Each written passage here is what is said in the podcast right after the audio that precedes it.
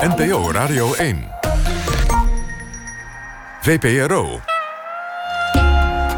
Nooit meer slapen.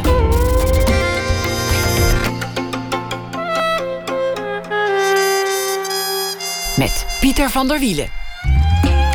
Goedenacht en welkom bij Nooit meer slapen. Na één uur een verhaal van onze schrijver deze week, Ivo Victoria, over de dag die voorbij ging. Ronald Gippard is eh, begonnen met zijn nieuwe project, schrijven samen met een robot. Ronald doet een zinnetje en dan doet de robot een zinnetje in de stijl van een beroemde andere schrijver. In 10, misschien 20 jaar is zo'n beetje alles in de wereld veranderd. Er is bijna geen ontwikkeling in onze actualiteit die niet is terug te voeren op de opkomst van het internet. De postdigitale wereld noemt uh, Mirjam Rasch dat. En ze schreef een bundel vol met essays over dat onderwerp zwemmen in de oceaan. En zij is hier ook na ene. We beginnen komend uur met Helmut Smits. Een machine die cola tot water distilleert. The Real Thing heette dat project uit 2006. Een installatie die wereldwijd werd tentoongesteld. Het was grappig, fascinerend, ontwrichtend. Maar er zit natuurlijk ook een belangrijke gedachte achter. Waarom kan de hele wereld wel bij een koud blikje cola komen, maar is schoon water in grote delen van de wereld nog steeds een probleem? Het is uh, een van de werken die hij heeft gemaakt, maar wel typerend voor uh, wat hij doet. Helmoet Smits is multidisciplinair beeldend kunstenaar en de vaagheid van die titel bevalt hem uitstekend. Een goed idee, daar begint het allemaal mee. Een blikje energiedrank dat eeuwig blijft rollen op de bovenste tree van een roltrap. Zomaar een beeld, heel eenvoudig, maar veelzeggend en vol dubbele gedachten. De 1 meter dag, een feest voor alle mensen die die dag precies een meter lang zijn. Ooit door hem bedacht, inmiddels een wereldwijd gebruik. En de ideeën van Smits, briljant in hun eenvoud, bundelt hij ook nog in boekjes. Zoals uh, deze uit 2013 die voor me ligt. Ideas and Thoughts by Helmut Smits. Een voetbalveld met de landgrens als middenlijn bijvoorbeeld. Veel van die ideeën zijn ook daadwerkelijk uitgevoerd. Helmut Smits is geboren in 1974. Hartelijk welkom. Dankjewel. Hoe is het allemaal begonnen? Uh, hoe je is leven. Wat, begonnen? Mijn leven. Uh, Waar ben je geboren? Ik ben Wie geboren was je vader? In, ik ben geboren in Roosendaal, in Brabant. Uh, mijn vader is Kees Smits en mijn moeder Ans Smits. En ik heb één zus, die heet Danielle Smits. De familie Smits, kortom. Ja, ja precies. Maar en, en, je vader had een drukkerij? ja, weet dat, het is hij samen met een vriend ooit begonnen. En dat is best wel een groot bedrijf geworden. Um, en uh, even kijken, met, ja, er werkte op een gegeven moment 100 man of zo. En ik heb mijn, uh, even kijken, ik heb mijn uh, ateneum niet afgemaakt. Uh, en toen ben ik in, in het bedrijf van mijn vader gaan werken. Het idee was eigenlijk dat ik een beetje in zijn voetsporen zou treden. En daar heb ik 4,5 jaar gewerkt. eerst op de ontwerpafdeling. En daarna ehm, een kantoorbaan, zeg maar. En um, dat was voor mij een hele belangrijke ervaring. Want toen, ja, toen merkte ik eigenlijk dat uh, van 9 tot 5 werken, dat dat niet mijn ding is. Hè? Dat je op maandag en naar je werk gaat en denkt van, oh, was het maar vrijdag. Dat is eigenlijk heel vreselijk, weet dat. Maar voor mij dus een hele wijze les. toen ben ik gestopt in dat bedrijf en toen ben ik naar de, naar de academie gegaan. Waarom, waarom stopte je met het ateneum? Waar, waarom lukte dat niet? Uh, ja, ik, ik, was eigenlijk van, de, van het een op het andere moment een uh, ja, gewoon een moeilijke puber. Uh, dus ik had altijd voldoendes. En eigenlijk van het een op het andere rapport had ik zo ongeveer allemaal onvoldoendes. De hormonen die gingen, gingen ja. het werk doen. Ja, ja, en ik heb altijd wel, ehm, als ik iets niet meer leuk vond, dan stopte ik er eigenlijk mee. Dan, dan ging het gewoon niet. Ja, als ik, als ik iets niet leuk vind, dan, dan moet ik er niet aan beginnen eigenlijk. Nee, dan weet ik, dan wordt het toch niks. Uh, nu zat ik op het ateneum en ik moest nog uh, één verplicht leerjaar. Dus toen ben ik nog één, één jaar naar de HAVO gegaan. Voor, voordat de, de, de leerplicht verstreken Voordat ik was. van school mocht, ja. Maar dat was wel je perspectief. Nou, dan ben ik 16, dan hoef ik niet meer. En uh, kijk, mij eens vliegen. Mij zien ze hier niet meer terug. 17 was ik, ja. Ja, uh, ja ik had gewoon echt geen zin meer. Um, ik zag ook niet echt het nut van ja, een diploma halen of zo, denk ik. Dus ik dacht, ja, ik ga gewoon werken. Want ik ben wel iemand die uh, iets wil doen. Ik ga niet thuis zitten of zo. Um, Als ik naar jouw werk kijk, denk ik, dit, dit moet ook een tegendraads iemand zijn. Um, tegendraads in, in wat voor zin? Of? Nou, om, omdat dat je, dat het ook een andere manier van kijken naar de waarheid is. En dat, dat, dat moet haast wel uitmonden in recalcitrantie en, en problemen met het gezag.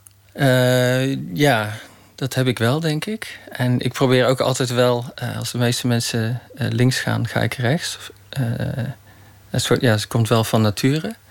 Um, even kijken, wat kan ik daar nog over vertellen?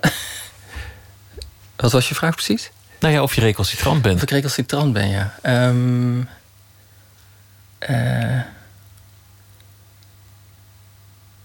ja, ja, zou je mijn omgeving moeten vragen misschien.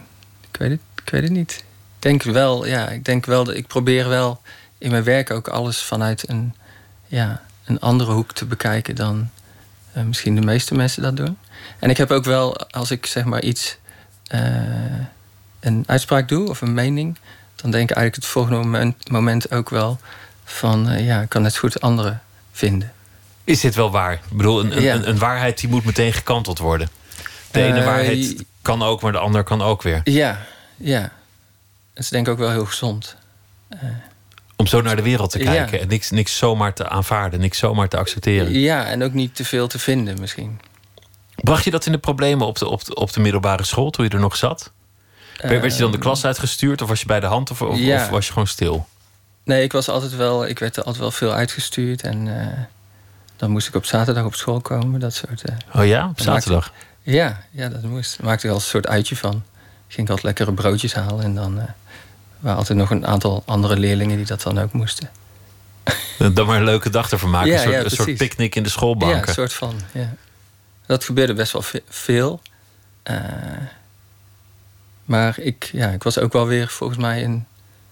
Uh, ja, ik was niet per se heel vervelend, denk ik, in de klas ook of zo. Het lag ook aan de leraar misschien.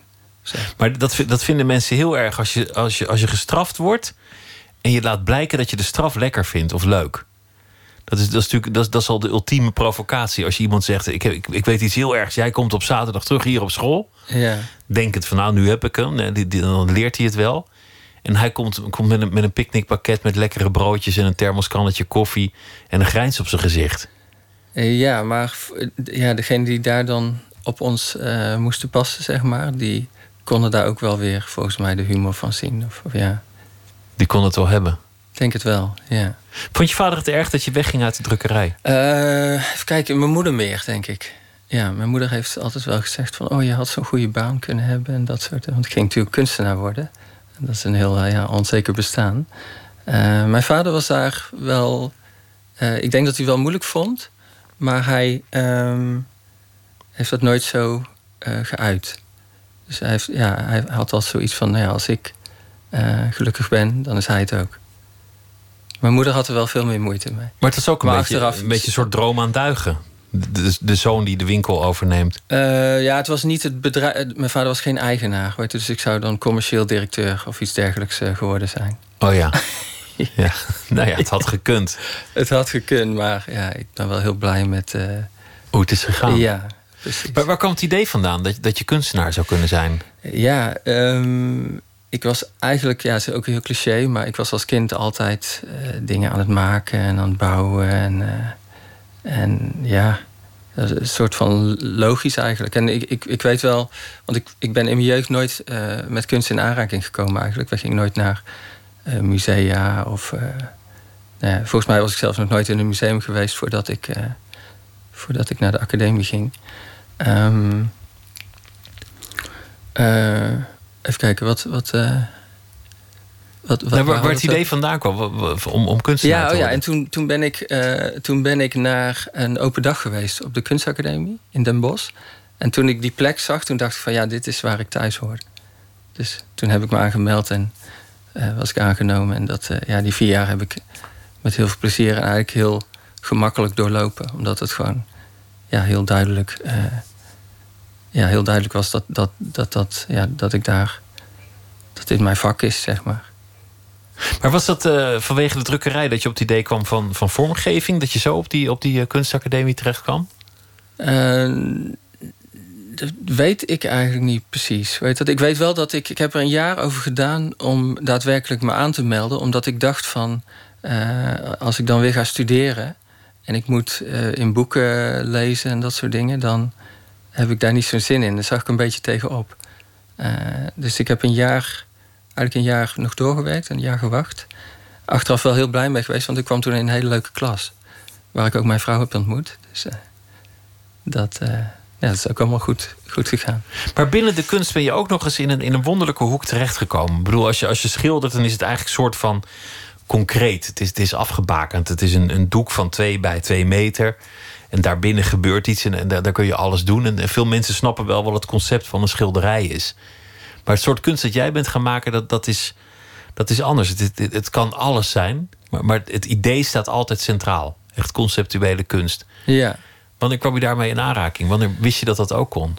Um, ja, dat uh, eigenlijk in de eerste, denk ik al, van de academie. Dat we hadden, ik weet nog dat we hadden een keer een opdracht en uh, die leraar zei van ga maar iets doen.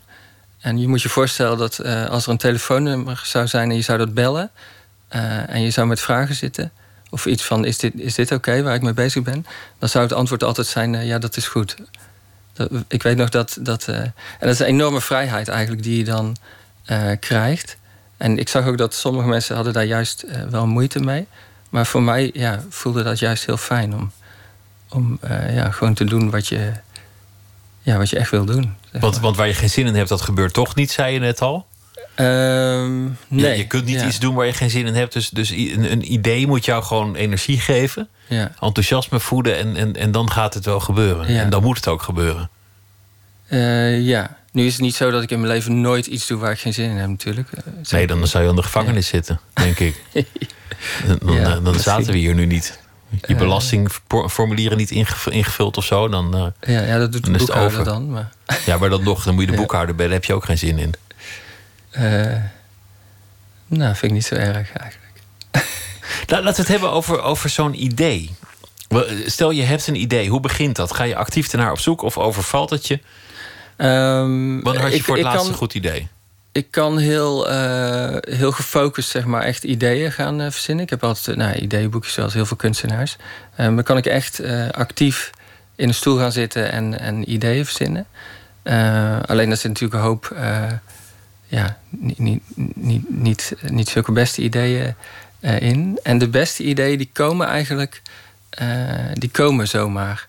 Maar die komen niet zomaar. Dan moet wel je uh, je hoofd moet daarvoor openstaan, denk ik. Je moet er mee bezig zijn, ontvankelijk voor zijn. Ja. Als je druk bent met iets anders, dan, dan, dan zal het er toch niet komen. ja, er moet een soort van. Uh, ja, uh, hoe zeg je dat? De omstandigheden moeten zo zijn dat die ideeën ook kunnen komen, eigenlijk. Laten we, laten we een van je bekendste werken bespreken op die manier. Dat, wat ik in de inleiding zei. The Real Thing. Een installatie nou ja, je hebt, je hebt aan de ene kant heb je Coca-Cola. Iedereen kent het concept Coca-Cola. Ja.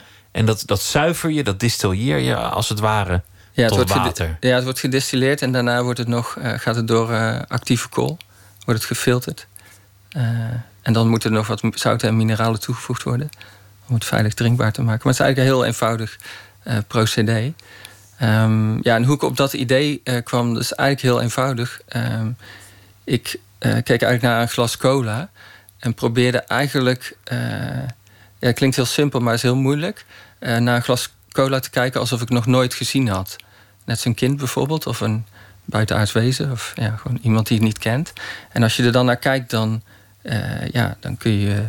Dan zie je een vieze bruine vloeistof. Althans, dat, dat zag ik. Met bubbeltjes erin ook nog. Ja, weet het. En, en als je dan eigenlijk teruggaat naar, naar, naar het nu, dan, hè, als je, als je eh, eh, dan is het eigenlijk een logische stap eh, om dat vieze bruine water weer schoon te filteren naar goed drinkwater. Want dat is wat we met ons afvalwater ook doen. En zo is eigenlijk dat idee ontstaan. Super simpel. Heel eenvoudig. Ja. je, je, denkt gewoon wat een, wat een vieze kleur, wat een vies drankje. Ja. En wat, wat zou je normaal doen met, met vies water of met, met, met vieze vloeistof? Kijken of je er water uit kan distilleren. Nou ja, dat, dat, dat, dat filter je gewoon. Net als ons, uh, ja, Net als Ja, precies. Ja, dat. Ja. Maar als, als kunstwerk is het heel erg sterk omdat er ook een heel maatschappelijk iets achter zit. Ja, precies. Ja, daar komen, er zit een, zit een tweede laag onder. Ja, er zitten meerdere lagen in. En daar zoek ik ook eigenlijk altijd naar. Maar um, heel vaak uh, ontstaan die ook gewoon. Of, of is niet per se. Uh, kijk, als ik ga zitten denken van ik moet een heel maatschappij kritisch werk of zo verzinnen, dan eh, lukt dat meestal niet. Het begint niet met verontwaardiging of woede over, over, Nee. over de cola-industrie of nee, wat dan nee ook. ik, ik kijk vroeger bijvoorbeeld heel veel naar tegenlicht en dat soort. eh, nu zijn die programma's ook veranderd. Maar vroeger was dat. Nu zijn ze veel positiever en laten ze eigenlijk dingen zien die, die gaande zijn hè, en die, die, die dingen veranderen.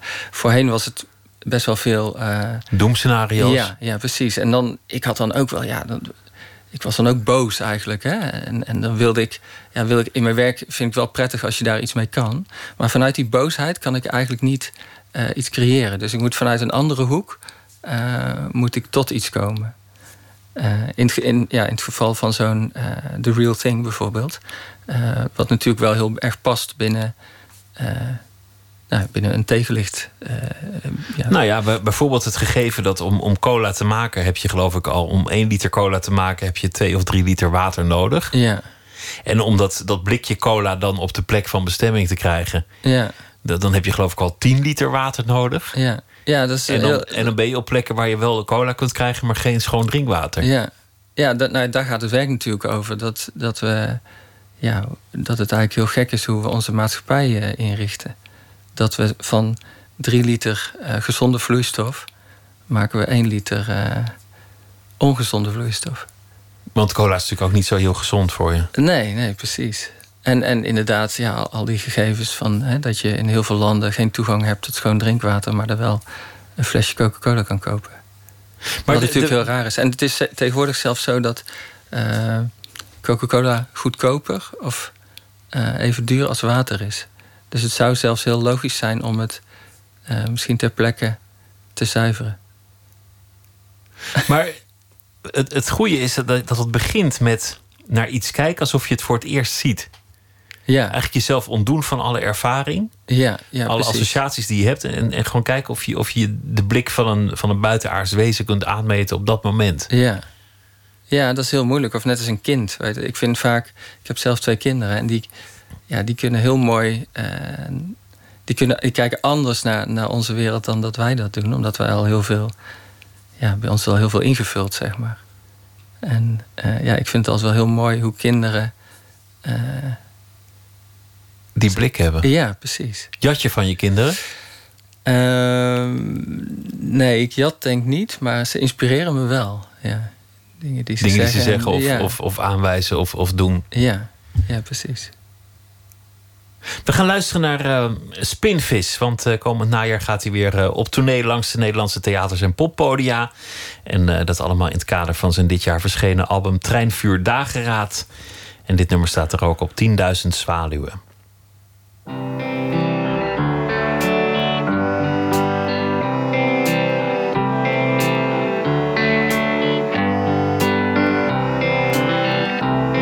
Ik heb je gekend. Ik weet wie je was. Elk seizoen in je ogen. Ik zag elk gezicht dat je had. Toen je won, was ik bij je. Ik heb je gezien. Soms dronken van leugens. Soms zo wild als een kind.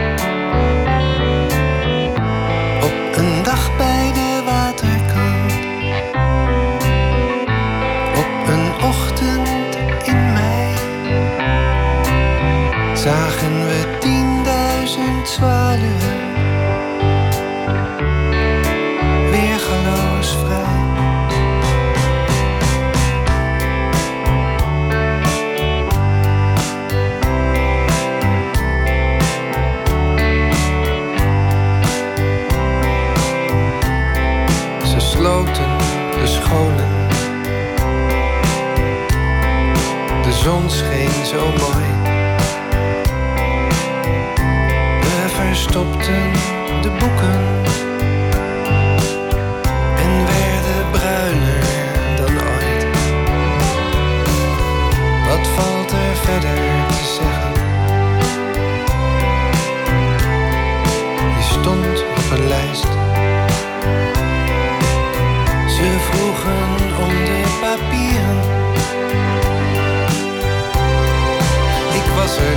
sky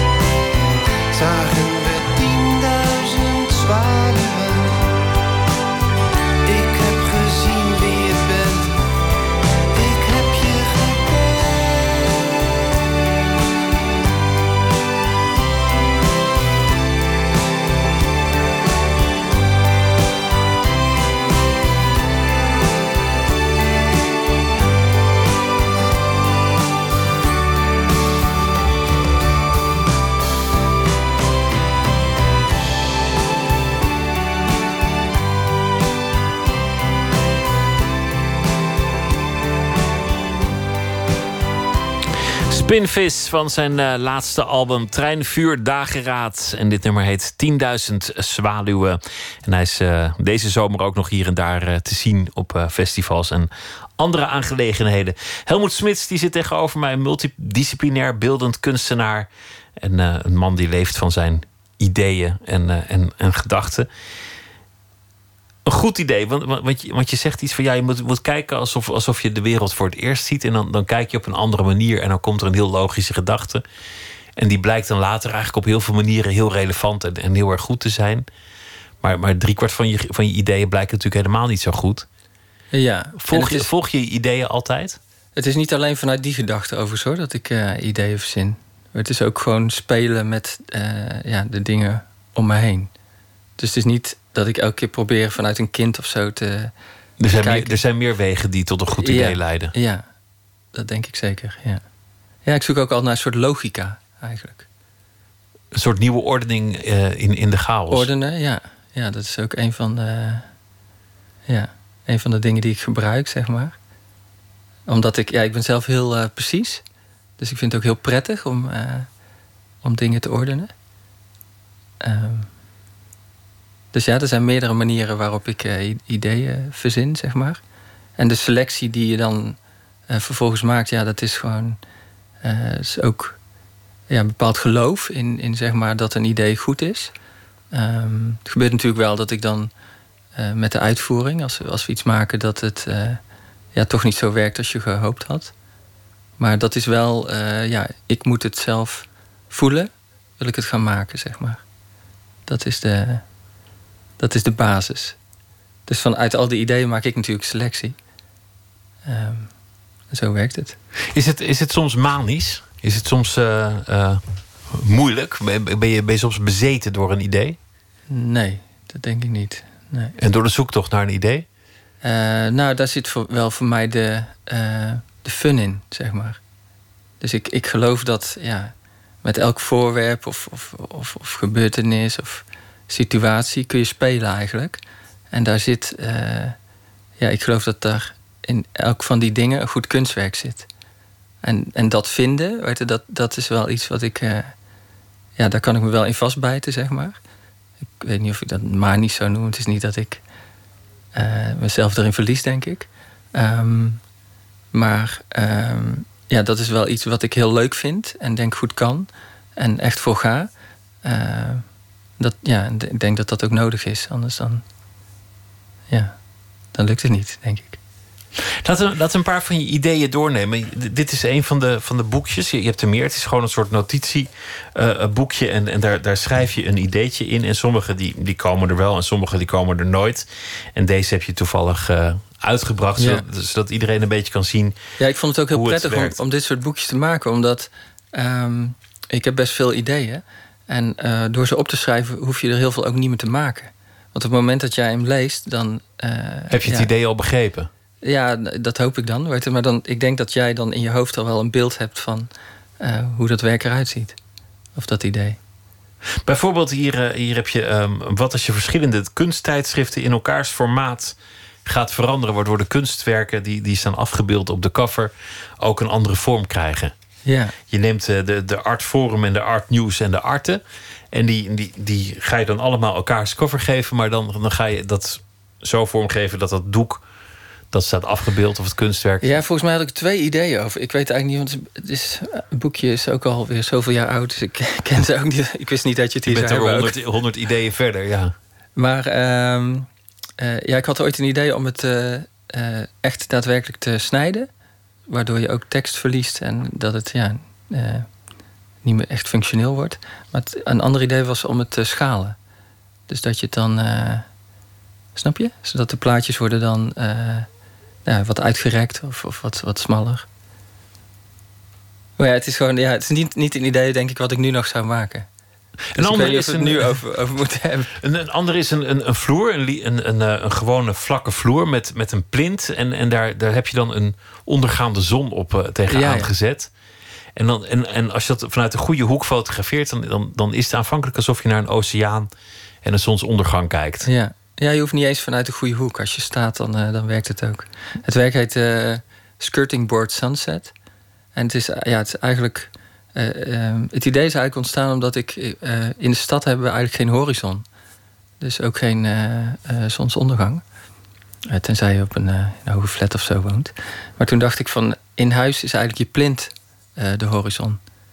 Ehm, en toen dacht ik van ja, dan kun je eigenlijk heel eenvoudig eh, een, een perspex lamp maken. In, in, in vorm van een halve cirkel. eh, geel perspex. En als je die op een vloer, eh, het werkt op houten vloeren en op linoleum, dat soort. Het moet, maar, ja, het moet een beetje eh, het licht eh, reflecteren. En de vloer is nooit helemaal effen.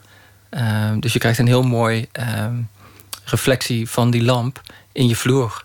En dat, ja, dat ziet er eigenlijk inderdaad hetzelfde uit als de zon die in de zee eh, reflecteert. Dus dan, kun je, dus kun je s'avonds in plaats van dat je naar de televisie kijkt, kun je naar zonsondergang zitten kijken. Zo imiteerde je ooit een, een, eh, een, een waterval door op het strand een, een aantal eh, shovels, vrij kleine, van, die- van die huistuin- en keukenmodellen, de zee in te laten rijden, een flinke schep water nemen en die in elkaars bak leeggieten. En zo ontstond Warempel een, een- een waterval. Die- Ja, een tijdelijke waterval. Het waren geen huistuin en keuken, het waren echt gewoon grote shovels hoor.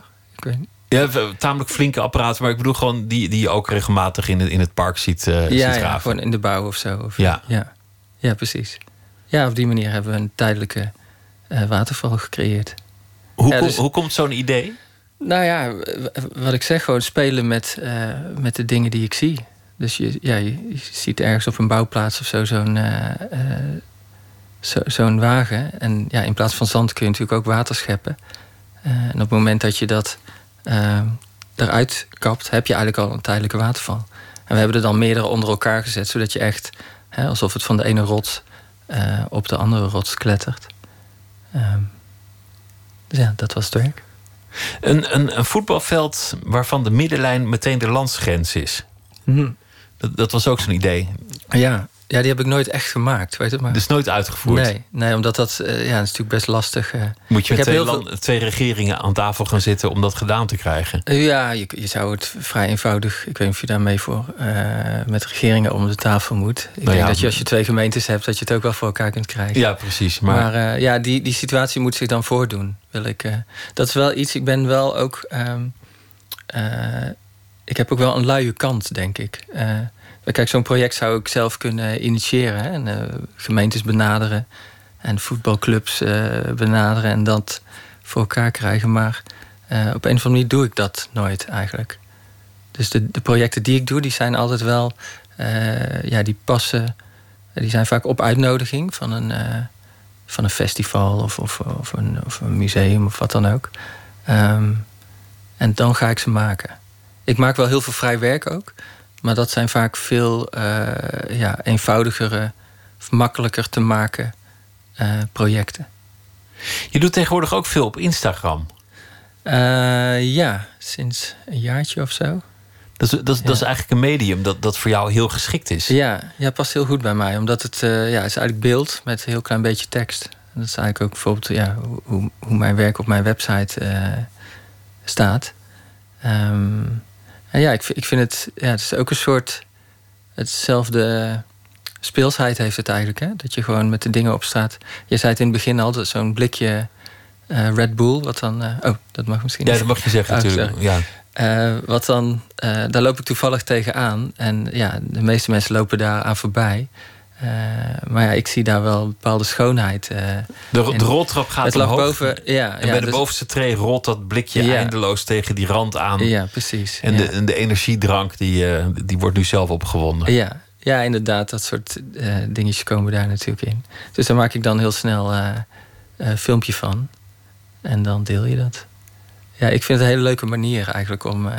ik, ik gebruik het ook wel om, om eh, ideetjes uit te proberen. En soms komen er vanuit eh, dit soort observaties ook wel weer nieuwe werken voort. Of, ja, ik vind het een leuk medi- medium. Eh, ik heb er ook wel mijn, mijn reserves bij, zeg maar ik vind het ook wel een. ik had het daar met je redactrice volgens mij over. Dat die, die kijk die, die ik dan heb, hè, hoe ik zeg maar op straat naar dingen kijk, ehm, die wo- wordt ook minder bijzonder. Hoort het? Omdat je eh, door de algoritmes van Instagram krijg je ook steeds meer mensen die hetzelfde soort dingetjes doen, zeg maar. Uh, snap je wat ik bedoel? Dan zie je, dan zie je een soortgelijk idee Ja. al, al heel veel. Ehm, ja, of soortgelijke kijk. Ik bedoel, het is, eh, ik heb net weer. Kijk, we zijn allemaal. eh, iedereen op aarde is natuurlijk anders. Dus iedereen kijkt weer net anders. En eh, er is dan een groep kunstenaar die kijkt eh, ook weer anders. Eh, maar op die manier ho- hoor ik ook tot een groepje kunstenaar, zeg maar, die op die manier kijkt. Zoals je dan eh, bij de, bij de scheve toren van Pisa... dan heb je altijd mensen die op een afstand gaan staan... alsof ze hem recht aan het Ja, ja. zijn. Die foto kan je maken. Ja, dat vind ik zo raar dat mensen dat doen. En dan zijn er ook weer mensen die maken weer een foto... van al die mensen die dat aan het doen zijn. Wat Ja. dan wel weer een grappige foto is. En zo, zo is eigenlijk iedereen bezig met zijn blik te, te, te kantelen en te ontwrichten. Ja, maar dat zijn zeg maar heel veel. ehm, dat zijn eigenlijk. eh, dat, dat vind ik zo rare mensen. Dat ze. ehm, ze doen eigenlijk een soort van wat andere. Ja, het is ook, ik snap het wel, weet je wel. Het- We zijn gewoon kudde dieren en we doen elkaar na. Maar eh, ja, dat dan iedereen diezelfde foto gaat maken, is wel bizar. eh, een bizar iets eigenlijk, vind ik. Maar ook wel weer iets waar ik dan weer iets mee kan. Waar jij, Waar weer, ik waar, dan- waar jij mee verder gaat. Ja, of, Een gegeven wat, je, wat jou Ja. fascineert... en waar iets uit voort zou kunnen ja, komen. Ja, precies. Dat, dat mensen elkaars vakantiefoto's krijgen opgestuurd. Of eh, ja, bijvoorbeeld. dat je ja. het inwisselbaar maakt. Of, of dat soort dingen. Ja. Ja, ja. Ja, jouw weg de, de, de, de kunstwereld in is, is eigenlijk ook wonderlijk. Want je, je, hebt, je hebt het wereldwijd ver geschopt. Grote tentoonstellingen in de stedelijke en, en in, eh, in Azië, in, in, in Duitsland. En in, overal, overal is jouw werk eigenlijk wel te zien geweest of, of aangekocht. Of- Je je bent wel binnen in die, in, die, in die grote kunstwereld. Nou, volgens mij is dat helemaal niet zo. Nee? Nou, eh, op je, op je website staat een lijst van tentoonstellingen die er niet op ligt. Nee, maar ja. eh, wat zei je nu net? Dat ik eh, overal ben aangekocht en dat soort. eh, Ja, tentoongesteld, zei ik. Oké. Ehm, ja, er zijn nog een hoop plekken waar ik niet, niet te zien ben geweest hoor. Dus Maar hoe, hoe werkt zoiets? Hoe, hoe, hoe gaat dat om dan ineens gezien te worden, in de picture te komen? En, en, en wat doe je daar zelf voor? Ehm, ja, ik doe er eigenlijk zelf niet zoveel voor. Eh, ik zou er eigenlijk misschien wel iets voor moeten doen, eh, eh, denk ik, de laatste eh, tijd. Ja, het is eigenlijk heel natuurlijk eh, gegaan vanaf de academie. Eh, ja, gewoon eh, tentoonstellingen en dat. En mijn werk was wel in, in die tijd ehm, eh, met het internet ook. Ja, dat klinkt heel oud nu. maar weet het, mijn werk is wel visueel aantrekkelijk. Eh, en eh, daardoor eh, ook heel makkelijk voor blogs en zo eh, eh, om te delen. Dus dat werk verspreidde zich eigenlijk op die manier. Eh, en ja, van daaruit kreeg ik dan ook weer eh, uitnodigingen vanuit het buitenland bijvoorbeeld om eh, daar werk te maken. In opdracht Dus- dan? Krijg je een opdracht van maak iets voor ons.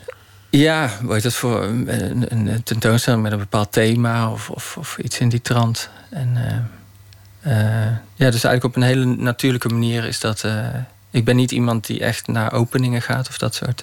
Je loopt niet te lobbyen of je hebt geen agent die voor je, voor, Nee. voor je aan de slag gaat. Nee, nee. Maar misschien ben ik nu wel. Ik ben nu de 40 gepasseerd. Weet het zou op zich wel een goede fase in mijn carrière zijn.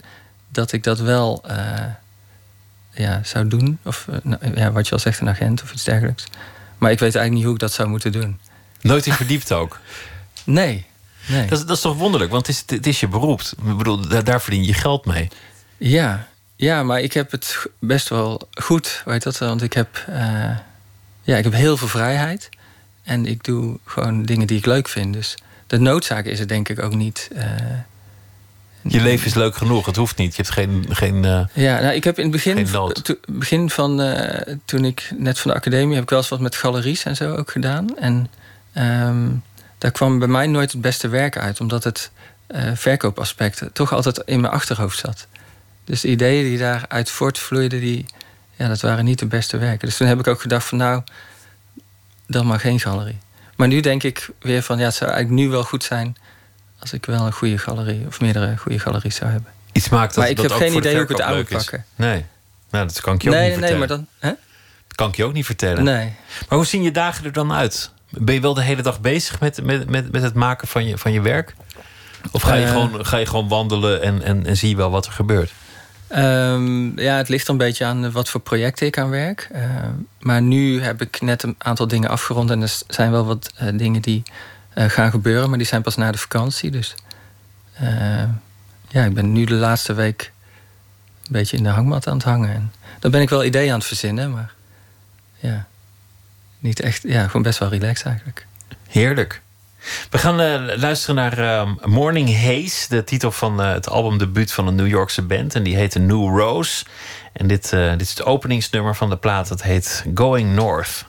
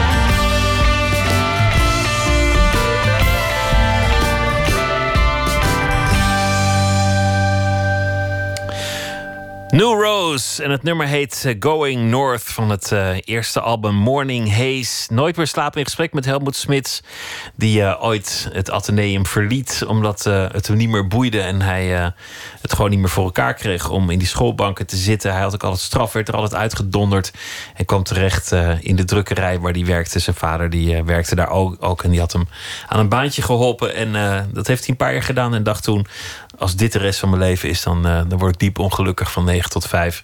En toen schreef hij zich in voor de kunstacademie. En van de kunstacademie kwam hij af, wetend wat de missie in zijn leven zou zijn. En dat is de, de conceptuele kunst.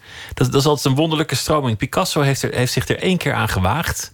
Dat was een, een, een fietszadel en een stuur waar hij een stier van maakte. Oké, ja, ja. Meteen briljant, meteen, Ja. meteen ijzersterk. Ontzettend eenvoudig. Je hebt gewoon een zadel en, en, en een stuur. En ineens kun je niet anders dan zien dat het een stier is. Meteen hoog kunst. En daarna heeft hij het ook laten liggen. Dacht hij, nou ja, oké, dat was de conceptuele kunst voor mij. ja. Maar ik Even laten het- zien dat ik het kan en nu ben ik weg. Ja, ja. ik weet niet of ik het echt zo'n heel goed werk vind, maar eh, Nee? hij kon wel heel goed schilderen.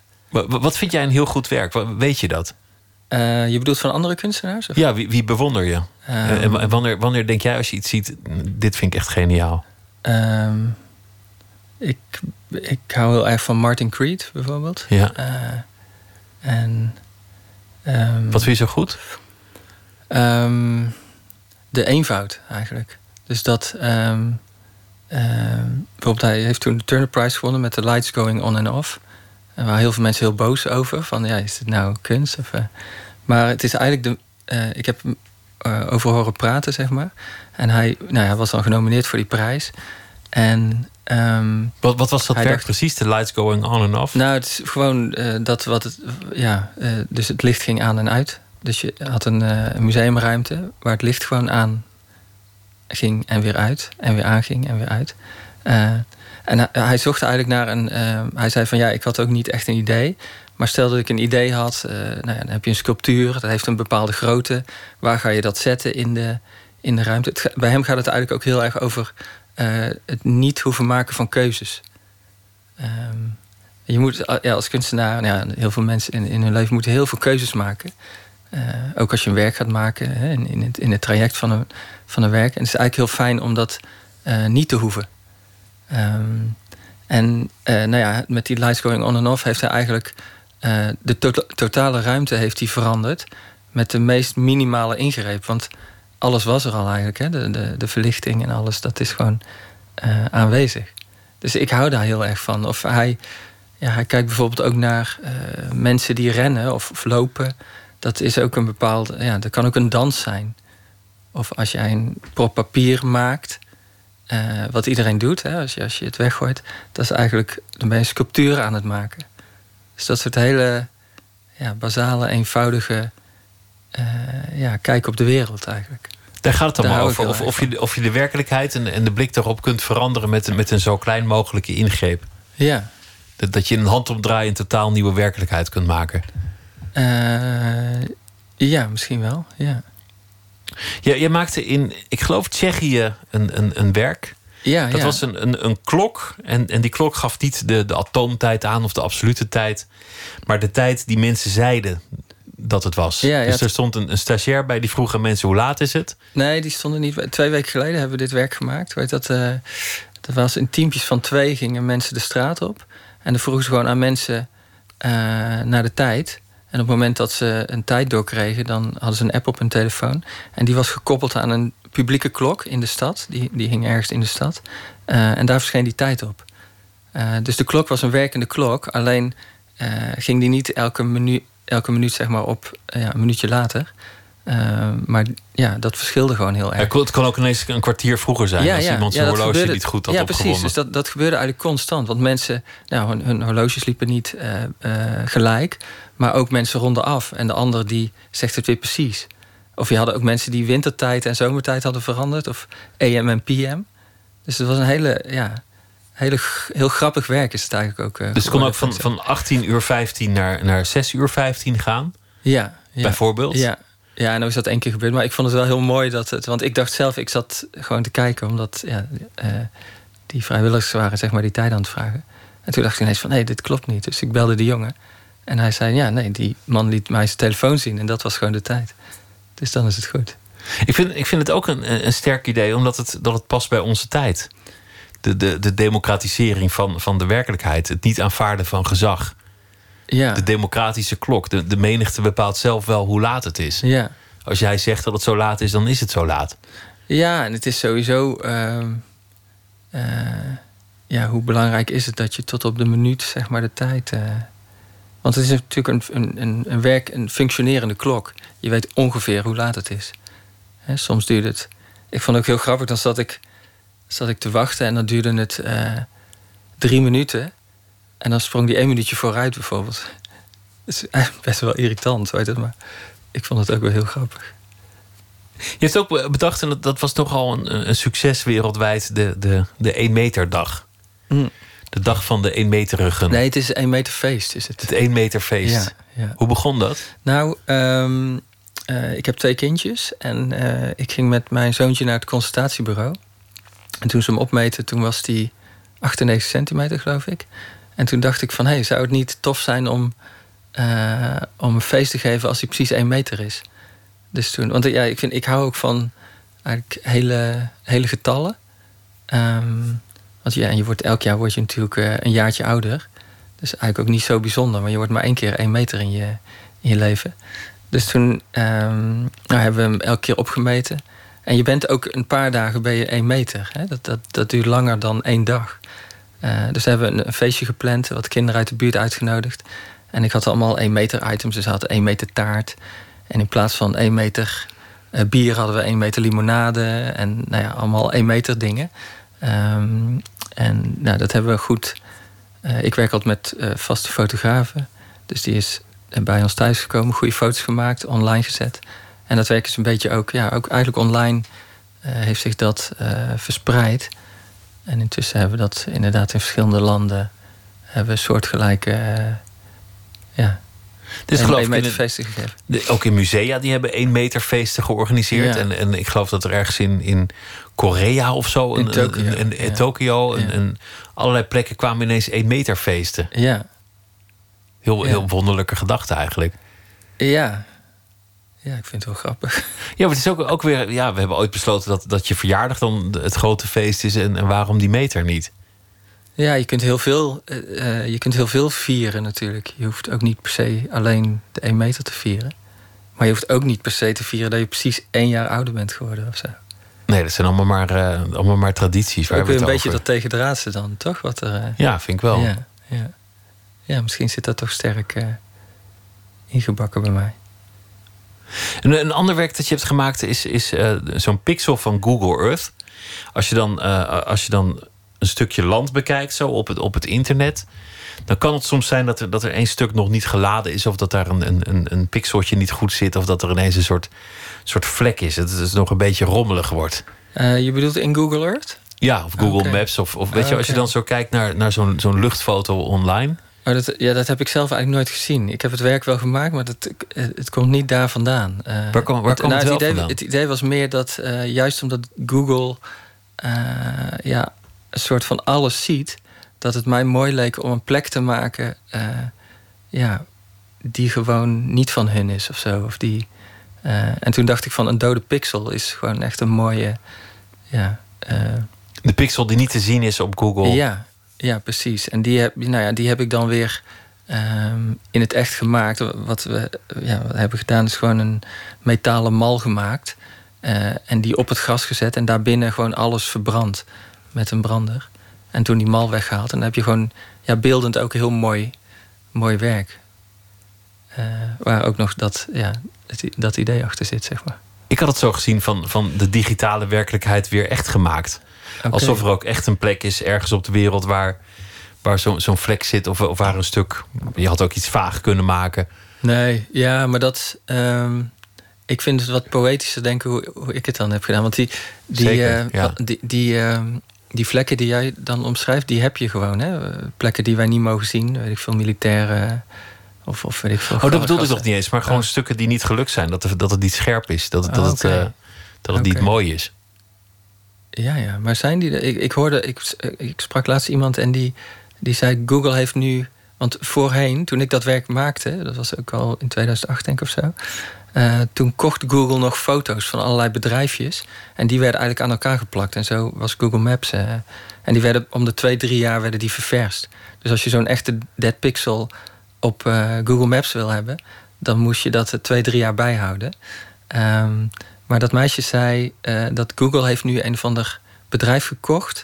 En die, ze maken nu hun eigen foto's voor, ja, voor 80% of zo. En ze zijn nu mee bezig zelfs dat het elke dag ververst kan worden.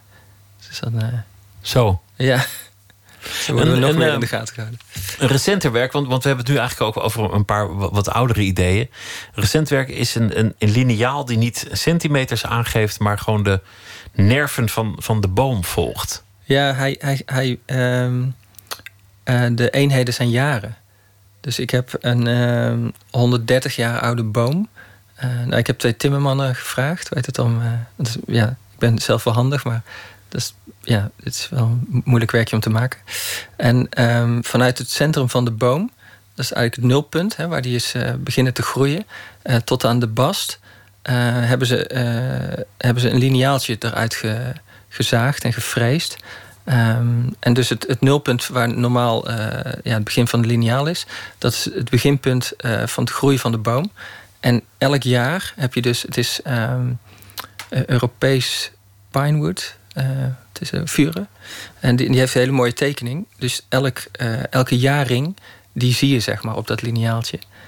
Dus het is een ja, 130 jaar oud lineaaltje eigenlijk, die in die boom, ja, die al in die boom zat. Ehm, die dus in, meet in, in, in, eh, in eenheden van, van, een- van jaren. En ineens heb je een, een andere eenheid, weer een andere werkelijkheid gemaakt. Ehm, De, de centimeter die, die geldt niet meer, maar voortaan is gewoon een, een, een nieuwe norm daar. een namelijk jaar. een, een ja. jaar. Ja. ja, en die jaren zijn dan weer in centimeters anders. Hè? Want het ene jaar groeit de boom sneller dan, eh, dan andere jaren. Je, je, werkt, je, je woont en werkt in je, in je atelier. Samen Ja. met, een- met, een, met een groep andere kunstenaars. Ja, En je gezin. Dus, dus je, hebt, je hebt eigenlijk je atelier aan huis. ja. Hoe gaat dat? Zit, zit jij hele dagen in je atelier? Of, of, of hele dagen in de hangmat? Of heb je toch nog een soort, soort, soort ritme? Hoe, hoe- hoe ziet jouw leven eruit? Nou, we hebben twee kindjes. Dus eh, eh, ja, ik en mijn vrouw hebben gewoon heel normaal eh, leven met twee kindjes. En ehm, eh, mijn vrouw werkt drie dagen in Boymans. En ik, eh, ja, ik, ik loop de ene deur uit en de andere deur in. Dan sta ik in mijn atelier. Ehm, en ik, ja, ik zit daar veel in het kantoortje eigenlijk. Dingetjes te regelen en te, en te doen. Ehm, maar ik heb ook een gedeelte waar je kunt bouwen. Ehm, het ligt een beetje aan aan welke projecten ik werk. Maar ik zit wel eh, veel in het, ja, achter de computer. De laatste tijd een beetje te veel eigenlijk. Dingen te maken, dingen te. Ja, dingen te verzinnen, dingen te regelen. Ook wel, ja, ook, ook wel, weet ik veel, als je idee hebt, dan eh, ga je toch een beetje research doen. Dus dan eh, heb je ook weer de computer nodig. Dat, ja. En gewoon een beetje in de stad hangen. En ja, zo zien mijn dagen eruit. Het klinkt wel als een, als een heel prettig leven, Ehm, ja, zoals je het vertelt. Eh, ja, dat is het ook wel, denk ik. ja, ik heb ook mijn sores en eh, Ja, ik ja, veel, tuurlijk. allerlei, eh, Tuurlijk, maar, maar gewoon een, een, een goed idee hebben en dat, dat uitwerken en dan net zo lang doorgaan tot, tot het goed is. Maar, maar juist omdat het zo eenvoudig klinkt en zo eenvoudig overkomt, daar zit hem ook de last. Want, want het, moet, het moet wel echt goed zijn. Ja, Je, je moet het wel aanscherpen en, en, en, en, en er lang aan, aan slijpen om het, om zover te krijgen dat het ook klopt. dat ligt een beetje aan het idee ook. Weet dat soms dan, eh, net zo'n lineaal bijvoorbeeld. Als ik dat idee heb, dan weet ik gewoon al van ja, dit is gewoon. eh, Dit, ja, dit klinkt heel arrogant misschien, maar dit, dit is gewoon heel goed. Het is gewoon een heel goed idee. En ik zie het ook al voor me. Dat is bij, bij al mijn werken wel zo, denk ik, omdat het hele eenvoudige ideeën zijn. Ehm, heb ik ook al gelijk een beeld van hoe het er dan uitziet. Ehm, bij sommigen is dat wat sterker dan, eh, dan bij anderen. Maar in het geval van zo'n lineaaltje ja, is dat gewoon heel duidelijk.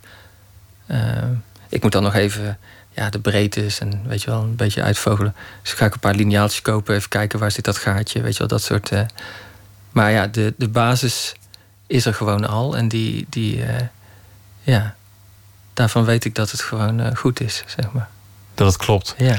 De laatste tijd ga je ook, eh, als je koffie eh, bij eh, Starbucks bestelt, dan, dan, dan noem je de, de naam van een favoriete kunstenaar. Ja, ja het is een, eh, dat is een van mijn laatste eh, projecten die nu wel eh, klaar zijn. Ik drink zelf eigenlijk geen koffie en Starbucks is ook helemaal geen lekkere koffie. Maar, maar ehm, ja, het idee was dat ik. ehm, ik was wel eens een keertje daar geweest en nou ja, ze vragen dan om je naam. Dus dat is ook weer zoiets van ja, daar. dat, dat, is iets waar ik ook weer mee kan spelen eigenlijk. Hè? Ik bedoel, je kunt, je kunt daar kan, zou ik meerdere werken eigenlijk mee kunnen maken. Uh, maar wat ik heb verzonnen is dat ik. Het leek me wel grappig, juist misschien omdat ik helemaal niet zo'n netwerker ben. Uh, het leek me leuk om met kunstenaars die ik heel goed vind. Koffie te om drinken. daar koffie mee te drinken, ja. zonder dat dat dan ook daadwerkelijk hoeft. maar ik dacht, nou, dan ga ik naar Starbucks en dan bestel ik een koffie. En dan vragen ze om mijn naam. En dan geef ik gewoon de naam van, uh, van een van mijn favoriete kunstenaars. Martin Creed of zo. Dan staat er Martin op, op, ja, op het ja, bekertje. Ja, ja, precies. En dan, dan uh, drink ik dus die koffie met, uh, met Martin Creed. En dan maak ik dan een snapshot van. En dat is dan eigenlijk het werk. En die, nou, die selectie, die groep kunstenaars... dat is zeg maar de serie, heet het? Of, ja, dat is het uiteindelijke werk. Het was wel grappig, want ik moest natuurlijk ook vrouwen doen. En ja, ik vind het toch ook best wel lastig om... Uh, als kunstenaar moet je soms ook illegale dingetjes doen. Of ja, je, je komt vaak met ja, rare vragen of dat soort. Uh, en ik voel me er altijd best wel ongemakkelijk bij. Um, maar ja, dat moet dan. Ik moet dat dan gewoon doen, want ja, ik wil dat werk gewoon maken. Um, dus bijvoorbeeld in het geval van Miranda Julie, uh, wat ik heel goed kunstenaar Wat is je naam? Miranda? Ja, precies. Ja, ja. Nu hoorde ik wel dat heel veel mensen doen uh, weet je wel, die zeggen een fake naam. Of, of uh... Het is ook maar een marketingtruc, hè, dat van die naam natuurlijk. Tuurlijk, tuurlijk. Uiteindelijk. Dat, dat is het ook. Weet dat maar uh, ja, goed, wel iets waar ik mee kan spelen en weer een. een nieuwe werkelijkheid werk van kan maken. maken. Ja, precies. Helmoet Smits, dank je wel. Het was, het was leuk om met je te praten over, over al je werk en alle, alle dingen die je uithaalt. En het was me, was me genoegen. Oké. Okay, Zometeen ja, gaan we verder met Nooit meer slapen. Twitter, het VPRO NMS. En we zitten ook op Facebook. Op Radio 1, het nieuws van alle kanten. 1 uur, Christian Bonenbakker met het NOS Journaal. In Hamburg is het al uren onrustig aan de vooravond van de G20-top. De politie spreekt van stevige rellen. Op verschillende plaatsen, vooral in de wijk St. Pauli... raakten betogers slaags met de politie. Zeker 74 agenten raakten gewond. Het merendeel heeft lichte verwondingen... maar drie agenten moesten naar het ziekenhuis. Ook onder de betogers zou een flink aantal gewonden zijn. De G20-top wordt de komende dag en zaterdag in Hamburg gehouden. De betogers verzetten zich tegen globalisering en sociale ongelijkheid. Ook zijn veel van hen kwaad over de deelname aan de G20... van de Turkse president Erdogan en de Russische president Poetin. Onweersbuien leiden op verschillende plaatsen tot schade en overlast. In Heeswijk-Dinter staan twee varkensschuren in brand, mogelijk na blikseminslag. Ook in Tilburg en Zwijndrecht is door de bliksembrand ontstaan. Tussen Haarlem en Leiden kwam het treinverkeer stil te liggen... net als op de lijn van Nijmegen naar het zuiden. Een openluchtconcert van Bluff in de tuin van Paleis Soesdijk... werd vanwege het onweer onderbroken. Het publiek moest de tribunes verlaten... maar twintig minuten later kon het optreden weer verder gaan. De rechtszaak tegen Bill Cosby begint in november opnieuw. De Amerikaanse acteur wordt ervan verdacht dat hij in 2004... een vrouw heeft gedrogeerd en misbruikt... Hij stond daarvoor al terecht, maar de twaalfkoppige jury kon het vorige maand in meer dan 50 uur beraad niet eens worden. Daarna verklaarde de rechter de zaak ongeldig. De openbaar aanklager zei dat hij Cosby opnieuw voor de rechter zou brengen en dat gebeurt op 6 november. De 80-jarige acteur zegt dat hij onschuldig is. De vrouw zou 13 jaar geleden vrijwillig seks met hem hebben gehad. Het weer, veel buien, soms met onweer, trekken van west naar oost over het land. Pas aan het einde van de nacht wordt het op de meeste plaatsen droog. Overdag afwisselend wolken en zon. Het wordt dan 22 tot lokaal 28 graden. Later in de middag kan in het oosten een bui vallen. Dit was het NOS Journaal. NPO Radio 1. VPRO. Nooit meer slapen.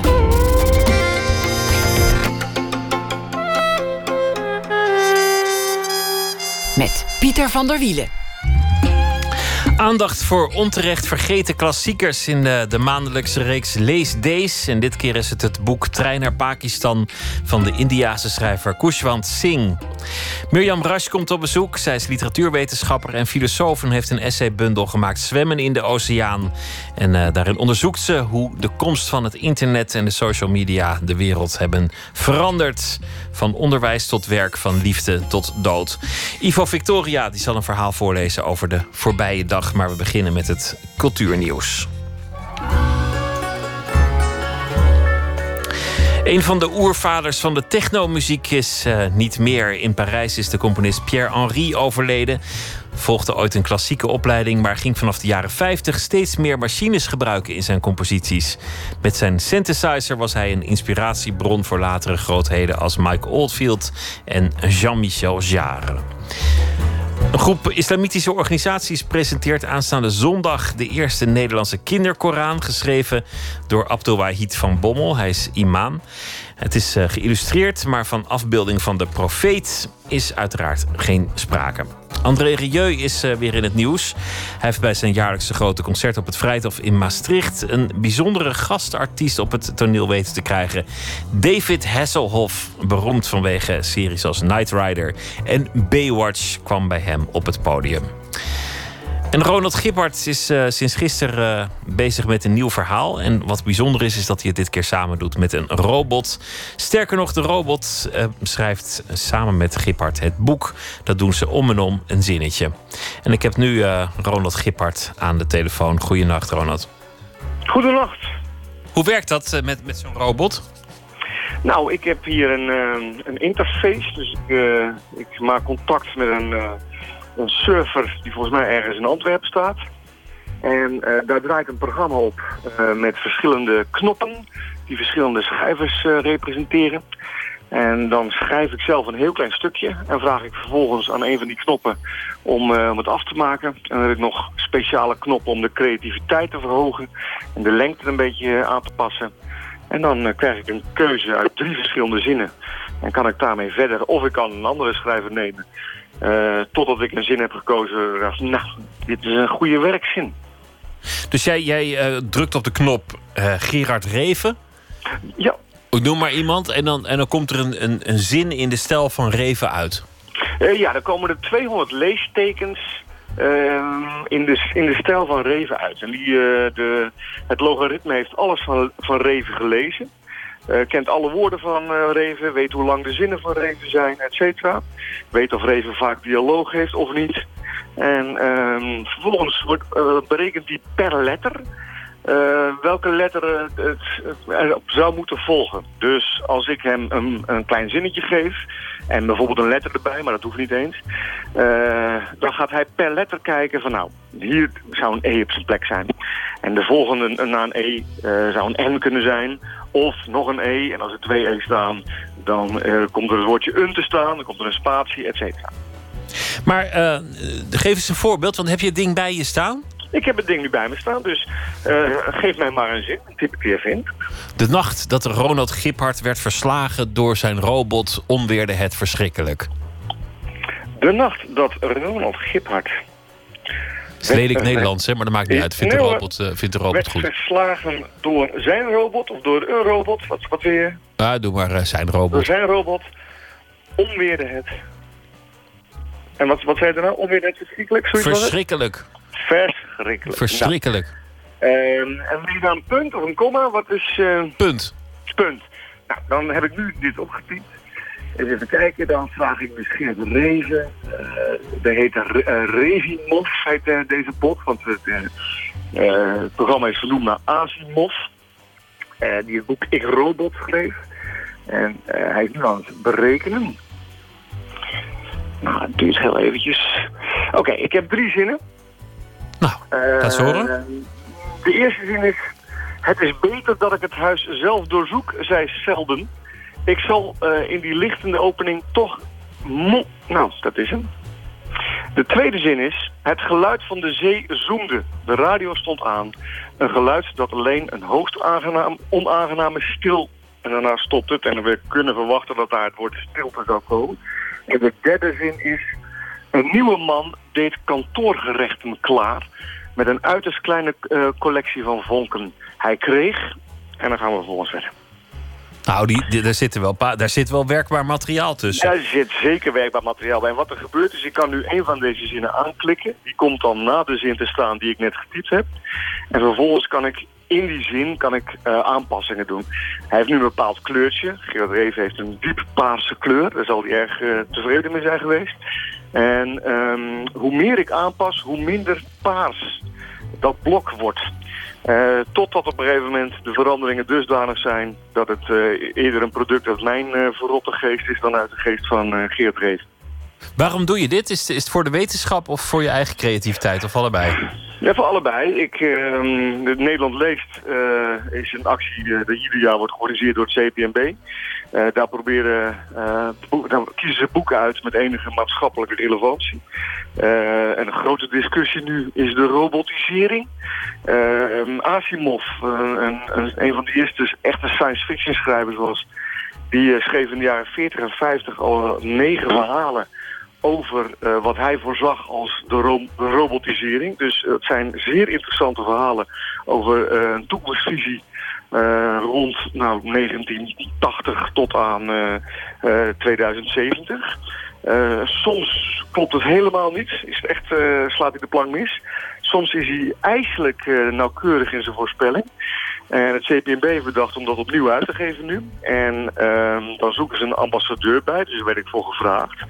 De techniek is inmiddels al zover dat er uh, op journalistiek gebied uh, robots taaluitingen kunnen produceren die door mensen als echt worden gezien. Dat gebeurt ook met poëzie. Uh, er zijn hele mooie experimenten waarin een computerprogramma gedichten heeft geschreven op basis van de stijl van een bepaalde dichter. En dan weet het publiek niet of een gedicht echt is of niet. Nou, toen hebben wij bedacht, we gaan met een computerprogramma proberen of we een tiende hoofdstuk aan die verhalen van Asimov kunnen toevoegen. En um, daar, daar, werden de wetenschappers uit Antwerpen en van het Meerders Instituut in Amsterdam helemaal opgewonden van. Dat, dat zijn zeer uh, nou ja, creatieve mensen die in hun vakgebied wereldwijd ook erg hoog staat zijn. En zo'n experiment als waar we nu mee bezig zijn, is eigenlijk nog niet gedaan.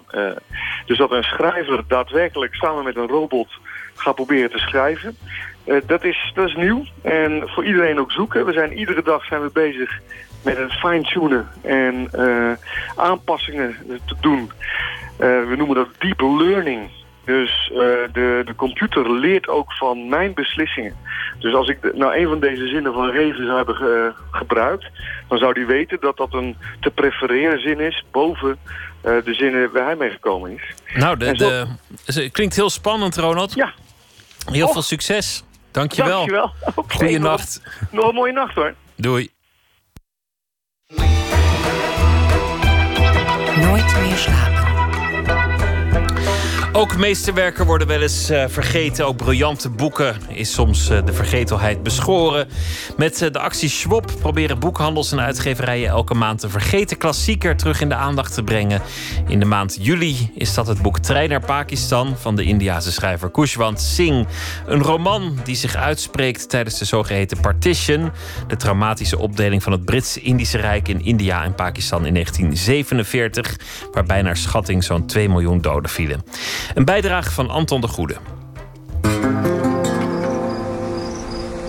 De zomer van 1947 was anders dan andere Indiase zomers. Zelfs het weer in India voelde dat jaar anders aan. Het was warmer dan gebruikelijk en droger en stoffiger. En de zomer duurde langer. De mensen begonnen te zeggen dat God hen strafte voor hun zonde. En sommigen hadden alle reden zich zondig te voelen.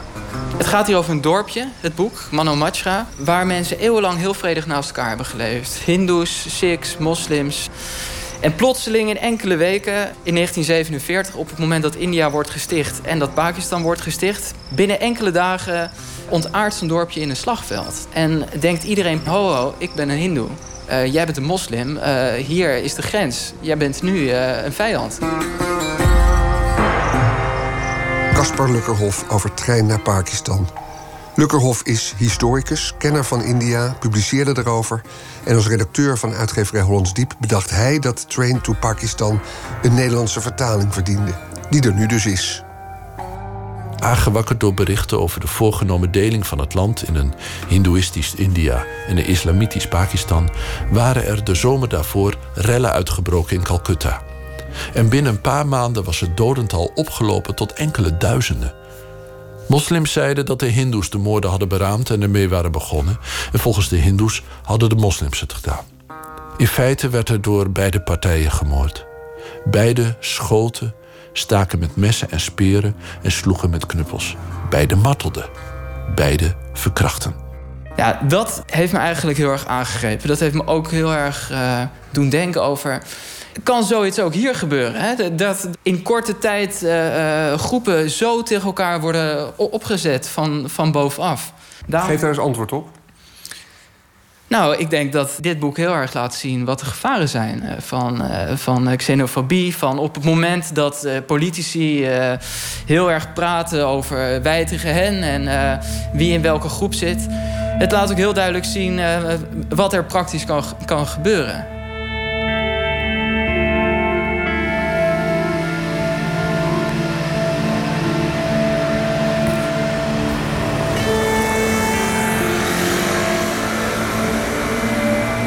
Iemand met een duidelijke link met India en Pakistan is Margriet Hesseling. Boekverkoopster bij Waterstones in Amsterdam. Het is vandaag haar vrije dag en daarom kan ik haar opzoeken. In het hartje van Amsterdam, waar ze woont. Ergens in de zogeheten negen straatjes. Mijn moeders familie komt oorspronkelijk uit India, uh, van het zuiden. Maar die zijn twee generaties terug naar Maleisië verhuisd. En zij is getrouwd met een Nederlander? Inderdaad. Wat voor betekenis heeft dit boek voor jou? Nou, voor mij heeft het een soort van ja, wat beter begrip van zeg maar, het cultuur waar ik oorspronkelijk vandaan kom. De figuren zie je in dit boek zie ik ook weer terug in mijn eigen familie. Ja, geef eens een voorbeeld. Dat alles om familie draait en alles om de gemeenschap draait. Dat is heel erg bij mijn moeders familie. Mijn familie die woont voornamelijk allemaal in hetzelfde gedeelte van Kuala Lumpur. Ze kunnen, de meesten kunnen binnen vijf minuten naar elkaars huis lopen. Um, dus er is wekelijks, en het is ook een heel grote familie. Mijn moeder heeft tien broers en zussen. Dus er is elk weekend wel een familiebijeenkomst. Er is elk weekend wel een, um, een verjaardag of, of iets of anders. En, um, en ik bel ook regelmatig. Uh, ik denk dat ik mijn oma tenminste twee of drie keer per maand spreek. Ja, die hechte gemeenschap die hier centraal staat in een dorpje die valt in de tijd van een paar maanden totaal uiteen. Vanwege de etnisch-religieuze scheiding die er wordt gemaakt tussen Hindoes en moslims. Is dat iets dat jullie bespreken? Zoals Naima hier in het voorwoord zegt, zoals de Holocaust in West-Europa altijd nog een soort kern is. Iedereen kent Anne Frank. Is dat voor Indiase families ook zo? Um, niet bij mij in de familie. Wij zijn katholiek. Dus um, dat speelt een minder groot rol uh, bij ons. Maar um, er zijn wel degelijk families daar die daar nog steeds problemen mee hebben. En dat, ja, het is niet zo heel erg lang terug als je daarover nadenkt. En, dus ik kan me heel goed voorstellen dat vooral bij de grens dat het. Uh, dat het, dat het zo is. En ik ken mensen die wel in die gebied zijn geweest en zeggen dat, dat ze dat nog steeds wel zien. Baji, wat is er gebeurd? vroeg Iqbal nog eens. Wat is er gebeurd? Vraag liever wat er niet is gebeurd. Naima Tahir schrijft, ik citeer... De partition is voor India en Pakistan wat de holocaust is voor Europa. Een trauma dat de geschiedenis tot op de dag van vandaag sterk beïnvloedt. Einde citaat. Het heeft er dan trouwens alle schijn van dat zoveel als er gepubliceerd is over die holocaust zo relatief weinig is er geschreven over die partition. Caspar Lukkerhof. Het is overigens interessant als je bijvoorbeeld geschiedenisboeken leest over India... dat er niet zo heel veel wordt gezegd over die 2 miljoen doden. Er zijn treinladingen dode mensen naar Manu Maira gekomen. We hebben één lading verbrand, een andere begraven. We dreven allemaal lijken in de rivier. Moslims zijn geëvacueerd en voor hen in de plaats zijn de vluchtelingen uit Pakistan gekomen. Wat wilt u nog meer weten? Gek genoeg is dat, wordt er altijd heel veel gesproken over hoe zijn die landen nou gesticht. Maar wat er precies is gebeurd met die treinen uh, die, die heen en weer gingen vol met lijken. Wat er is gebeurd uh, met de echte geweldsconflicten. Daar wordt minder over gesproken. En daarom is dit ook zo'n mooi roman. Die, die laat alle politiek, alle eh, die laten ze helemaal links liggen. En Groeswansching schrijft alleen maar over één dorpje... waarin mensen ook helemaal niet weten welke politieke ontwikkelingen gaande zijn. Die zien alleen die trein komen. trein naar Pakistan, het, eh, het spoor dat, dat langs het uh, dorp gaat. En ze zien een trein binnenkomen vol met lijken. En dan, op dat moment, gaan ze nadenken: er is iets aan de hand. Dus het is absoluut geen politiek boek. Het is een heel erg menselijk boek, denk ik. Over uh, ja, wat gebeurt er op zo'n moment en hoe, hoe, hoe chaotisch alles in korte tijd kan worden. Er staat een passage in die ik prachtig vond, waarin Iqbal, een van de hoofdpersonages, aan de whisky zit en het over India heeft. India is één en al volksverlakkerij. Neem nu de godsdienst. Voor de hindoe betekent die weinig meer dan kasten, bescherming van koeien. Voor de moslim betekent die besnijdenis en ritueel geslacht vlees.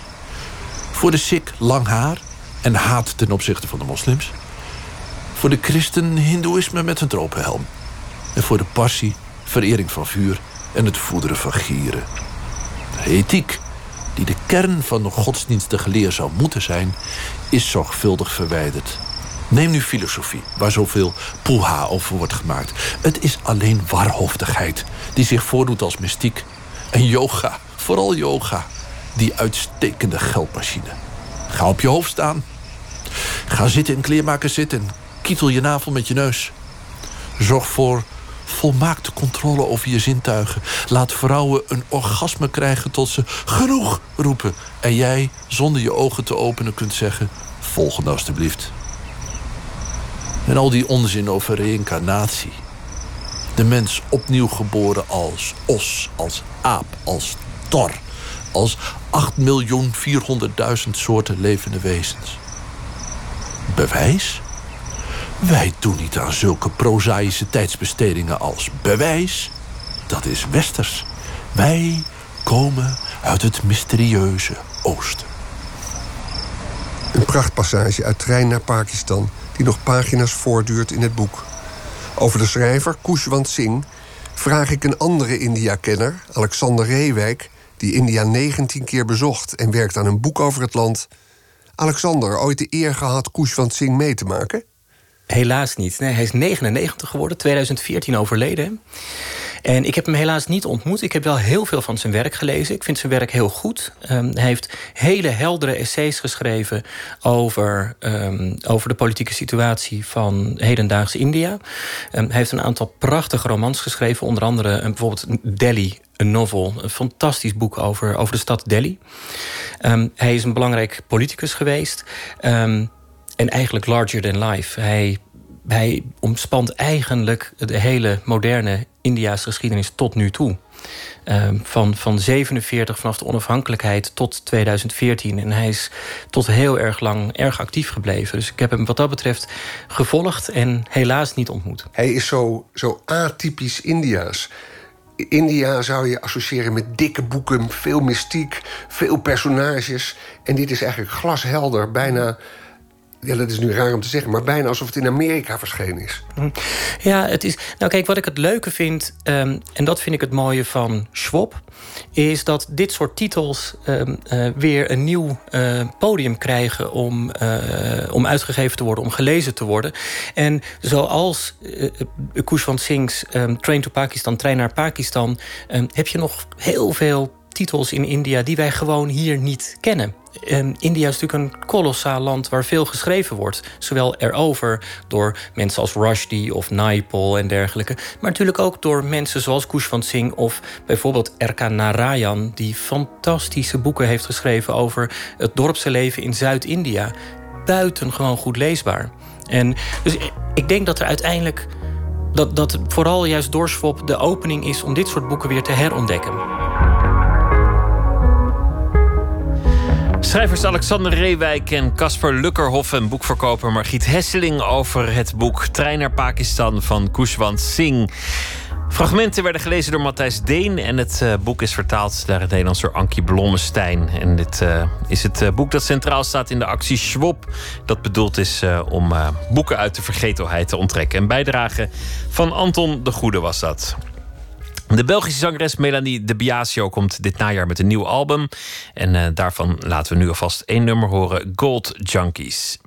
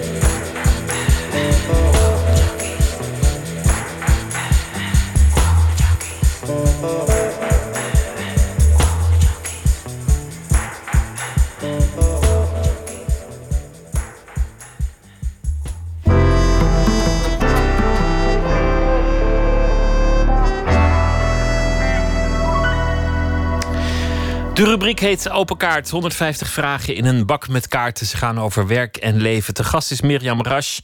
Het eh, boek heet Zwemmen in de Oceaan. Een boek met essays over de postdigitale wereld. Er is veel veranderd in, uh, in de wereld, in de maatschappij en in ons leven. sinds de komst van uh, het internet, de computer en de social media.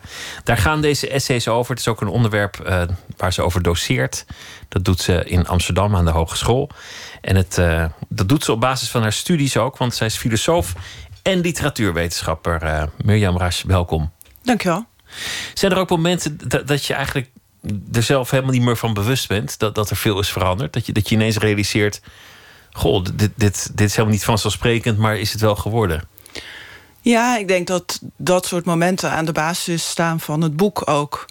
Uh, opeens dat besef wat kan binnenkomen, dat als je terugdenkt nog maar 10, 15, 20 jaar geleden, dat we bijna alles in ons leven op zo'n andere manier aanpakken dan uh, toen.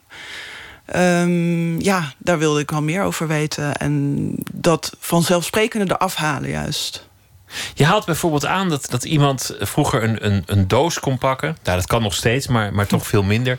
Met oude foto's, briefjes, uh, memorabilia, bonnetjes. En dan ineens een soort tijdreis maakte in zijn herinneringen. En dat heel intiem voelde, die ja. doos. Ja, nou, ik weet niet of jij zelf ook dat soort dozen ergens in een kast hebt staan. Maar ik heb er wel redelijk wat van. Gewoon schoenendozen waar alle kaarten in belanden. Maar ook uh, concertkaartjes, treintickets. Nou ja, alles wat een soort van tastbare herinnering is aan dingen die je hebt gedaan, inderdaad. En die dozen, dat is vrij uh, duidelijk als je voor die kast staat. Die raken steeds uh, minder snel vol. Want heel veel van die dingen, die, die heb je niet meer in tastbare vorm. Want uh, hè, zoals het vliegticket zit op je telefoon. Uh, aanzichtkaarten krijg je eigenlijk nauwelijks niet meer. Um, ja. Foto's dus, doe je in je telefoon. Maar eigenlijk is, is dit, schrijf je ook terecht, wat nu online gebeurt. Die, die, die schoenendoos die staat ja. ergens op, op je social media, op je Instagram, je Facebook, je Twitter. Ja, en ik denk dat uh, op zich de tijdreis terug in je herinneringen kun je ook online maken. Alleen het, het verandert wel echt. En wat er dan precies verandert en hoe dat uh, ook zeg maar invloed heeft op de dingen die je dan herinnert, dingen die bij je blijven of uh, hoe zeg maar mensen in je herinnering blijven. Dat is dan wat ik heb geprobeerd om te onderzoeken. Je probeert ook te onderzoeken wat het betekent als je, als je hele leven publiek is. Stel dat iemand een camera in zijn oog zou uh, laten, laten doen en alles zou online komen te staan. Zou je dan iemand werkelijk kennen? Zou diegene dan misschien nog steeds privacy hebben? Dat, dat soort filosofische vragen schuw je niet. Ja, ja. Nou ja, ik ben niet voor niks filosoof natuurlijk. maar, maar wat is jouw conclusie daarop? Nou, mijn conclusie is uh, vrij duidelijk volgens mij. Dat ik denk dat uh, dat soort extreme transparantie... die een soort van in theorie natuurlijk... als je alles filmt wat je ziet... en als iedereen dat doet, dan zou, zou er totale transparantie zijn... en zouden we alles altijd van iedereen weten. Dat is volgens mij een illusie. Omdat je niet ook naar binnen filmt... Je weet nog steeds niet de gedachten, de motieven. Precies. De oprechtheid, precies. dat soort dingen. Ja, en dat gaat niet alleen maar om hele grote of uh, uh, zeg maar niet, niet je existentiële angsten of je, je dromen voor, voor je hele leven of iets dergelijks. Maar ook gewoon die kleine dingetjes die door je hoofd heen schieten. Uh, dat je op straat loopt en zonder dat je het weet opeens aan iemand moet denken, bijvoorbeeld. Dat zijn vooral de dingen die, die echt ontsnappen aan transparantie. En die toch heel veel uh, bijdragen aan wat het betekent voor wie je bent. Of wat het überhaupt betekent om uh, mens te zijn met andere mensen in de wereld. Er is veel veranderd natuurlijk. Alles moet gedeeld. Mensen zijn veel meer online. Eigenlijk zijn we veel minder op één plek. We zijn altijd op meerdere plekken tegelijk. De avonden dat je, dat je alleen nog met iemand aan het eten bent, met z'n tweeën, die zijn schaars geworden omdat er altijd wel eentje ook nog met iemand anders zit te communiceren. Of een ja. foto van, het, van de avond wil delen. Ja, dat vind ik wel twee verschillende dingen. Want het kan inderdaad heel erg vervelend zijn als je met, uh, met iemand zit te eten of met een groep vrienden in het café bent. En dan uh, dat mensen die telefoon erbij pakken en toch even weer allemaal berichten moeten gaan beantwoorden. Dat betekent dat de aandacht niet meer inderdaad bij het café en de tafel en, en de vrienden is. Maar ik vind niet dat het inherent een, een, een vervelend of slecht ding is... dat je tegelijkertijd op meerdere plekken kunt zijn. Het is ook iets heel moois en uh, verrijkends, denk ik... dat als ik s'avonds in mijn eentje thuis op de bank zit... dat ik dan toch nog nou ja, heel veel plezier kan hebben met, met mijn vrienden... die ook allemaal s'avonds alleen thuis op de bank zitten. En ja, dat, dat is wel iets wat ik ook heb geprobeerd aan te geven. Dat Ehm, er is niet één verhaal. Zo van, oh wat slecht dat we niet meer met elkaar praten. Nee, we praten denk ik nog steeds heel veel met elkaar. Alleen op een andere manier.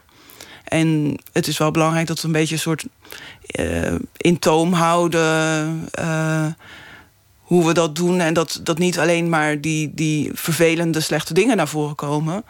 En daarvoor is het denk ik belangrijk om dat vanzelfsprekende een beetje weg te halen. Want als je daar niet bij stilstaat, dan is het inderdaad voor je het weet zo dat, dat je bij afspraken ook altijd je telefoon als een soort extra persoon aan tafel hebt. Hoe is dat om dat te vertellen aan, uh, aan studenten die het nooit anders hebben meegemaakt? want, want die generatie die, die heb jij nu waarschijnlijk al tegenover je zitten. Ja, ja zeker. Nou, uh, één ding wat me altijd opvalt is dat mensen denken heel vaak dat, dat iedereen van onder de 25 totaal um, digital native, tech savvy is en uh, constant met internet bezig is. Maar dat is helemaal niet zo. Dus ook onder die uh, jonge studenten van nu zijn er heel veel verschillen in, in hoe uh, hoe ze omgaan met hun telefoon of met internet of met uh, sociale media profielen of wat dan ook. Er zijn er altijd wel een paar die daar gewoon niks mee hebben. En, uh, en de meesten die hebben er natuurlijk wel heel veel mee. Maar ik vind het altijd leuk om ze een beetje te provoceren. Dus dan zeg ik van, um, nou ja, Um, je kunt ook gewoon een paar maanden van Facebook afgaan, bijvoorbeeld. En kijken wat er gebeurt. Of uh, van WhatsApp afgaan. En uh, uh, zien of je echt daaraan doodgaat. Want dat, dat denk, denken veel mensen dan toch wel. En dat is natuurlijk helemaal niet zo. En dat, dat vinden ze altijd vrij schokkend, inderdaad. Oh ja, maar ik kan toch niet maanden niet in contact staan met iedereen. maar ik hoop dan altijd dat ze misschien daar toch een beetje over gaan nadenken. Waarom ze dat dan zo eng vinden, bijvoorbeeld. Zullen we beginnen met, uh, met de kaarten? Ja, is goed. Hier zijn ze. Uh, ik wil je vragen om, uh, om een, een, vraag te trekken. Ik moet gewoon willekeurig iets pakken, denk ik. Ja. Heb je een levensmotto? Oeh.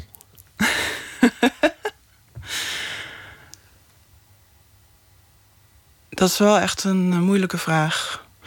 Uh, waarschijnlijk zijn al die vragen wel moeilijk die in dat bakje zitten trouwens. Um, ik heb niet één levensmotto, nee. Ik heb wel bepaalde principes die ik probeer uh, na te leven. Mm. Noem er eens een paar. Um, niet snel opgeven vind ik een heel belangrijk uh, principe. Um, verantwoordelijk zijn, verantwoordelijkheid nemen voor je eigen acties. En dat betekent voor mij ook heel erg van tevoren goed nadenken over mijn acties. Dus ik ben best wel. Uh, uh, ik probeer wel heel bewust keuzes te maken. En ook met het oog op achteraf, als ik denk van nou, dan had ik misschien anders moeten doen. Dat ik altijd tegen mezelf kan zeggen van je hebt er toch wel goed over nagedacht. Dus je hebt maar te leven met de gevolgen daarvan. Um, ja, dat, dat, dat klinkt alleen niet zo vlot als een motto. Nee, maar daarmee is het niet minder, minder waar. Een, een motto kan ook gewoon een soort stoplap worden. Zonder dat je de inhoud nog kent. Ja, nou, ik had vroeger uh, ook een motto, dat bedenk ik me nu. en dat was, uh, je gaat er niet dood aan, behalve één keer als je echt doodgaat. En dat, dat, ja, dat vond ik ook altijd wel leuk om te gebruiken om uh, mensen een beetje te chockeren. Nu lijkt het alsof ik heel vaak mensen wil chockeren, want dat, dat is op zich ook niet zo. Maar um, dat hielp mij altijd, en blijkbaar heb ik er nu wat minder uh, behoefte aan. Maar dat hielp me altijd om, om inderdaad dan toch wat spannende dingen te doen. Of, eh, of, of iets te doen wat niet heel natuurlijk eh, me af zou gaan. En dan dacht ik altijd van, ja, ik, ik, ik ga er niet dood aan. Dus waarom zou ik het niet doen? Maar Zullen we nog een vraag eh, doen?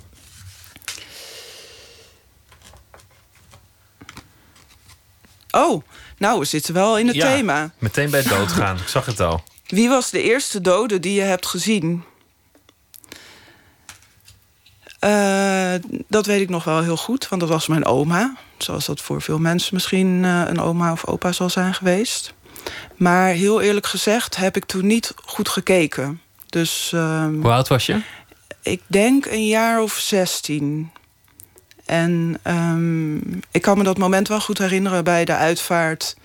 En dat mijn oma lag opgebaard. En dat ik eh, dus opeens bedacht... dit wordt de eerste dode die ik ga zien.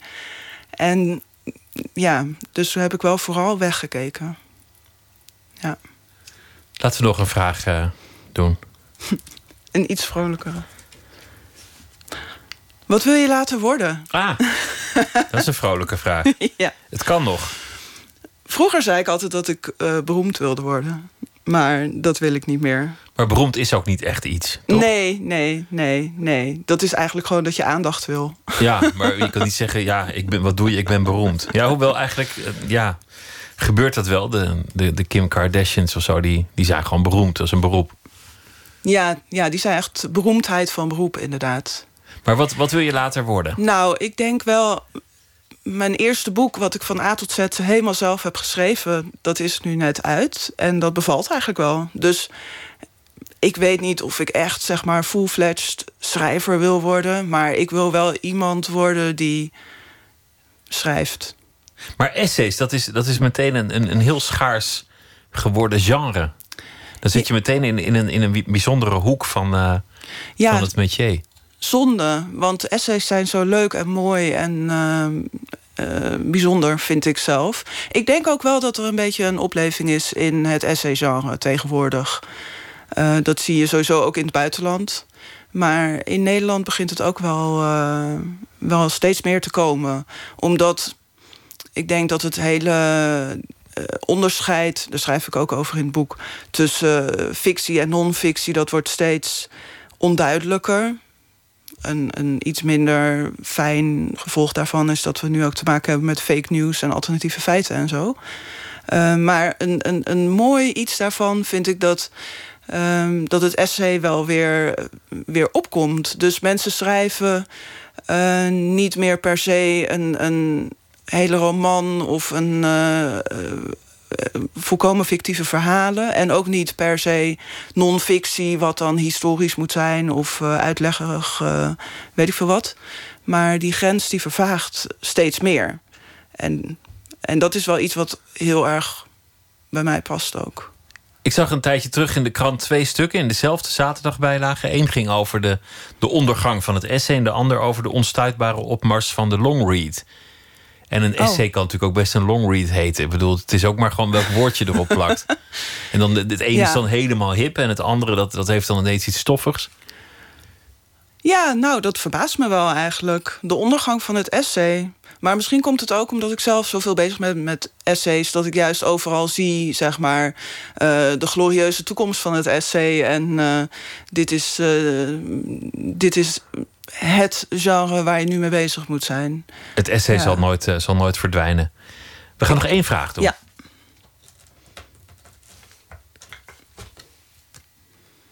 Kan je goed samenwerken? Ah, Ja, dat moet je eigenlijk aan mijn collega's vragen natuurlijk. nou, vind je het leuk? Want dat is vaak ook een indicatie. Ehm, ik vind het leuker om alleen te werken. Ja. Ik vond ook het schrijven van het boek, wat ik dan deels ook wel vanuit mijn werk heb gedaan. ehm, dat vond ik ook heerlijk, omdat ik dus echt de tijd kon nemen om gewoon in mijn eentje achter mijn bureau.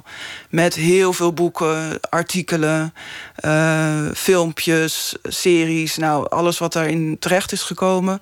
dat ik me daar helemaal in kon onderdompelen en niet de hele tijd eh, inderdaad eh hoef samen te werken. Maar ik werk gewoon op een kantoor met hele leuke collega's.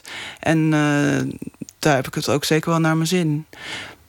Maar ik denk als schrijver moet je wel een klein beetje ook een Einzelganger zijn.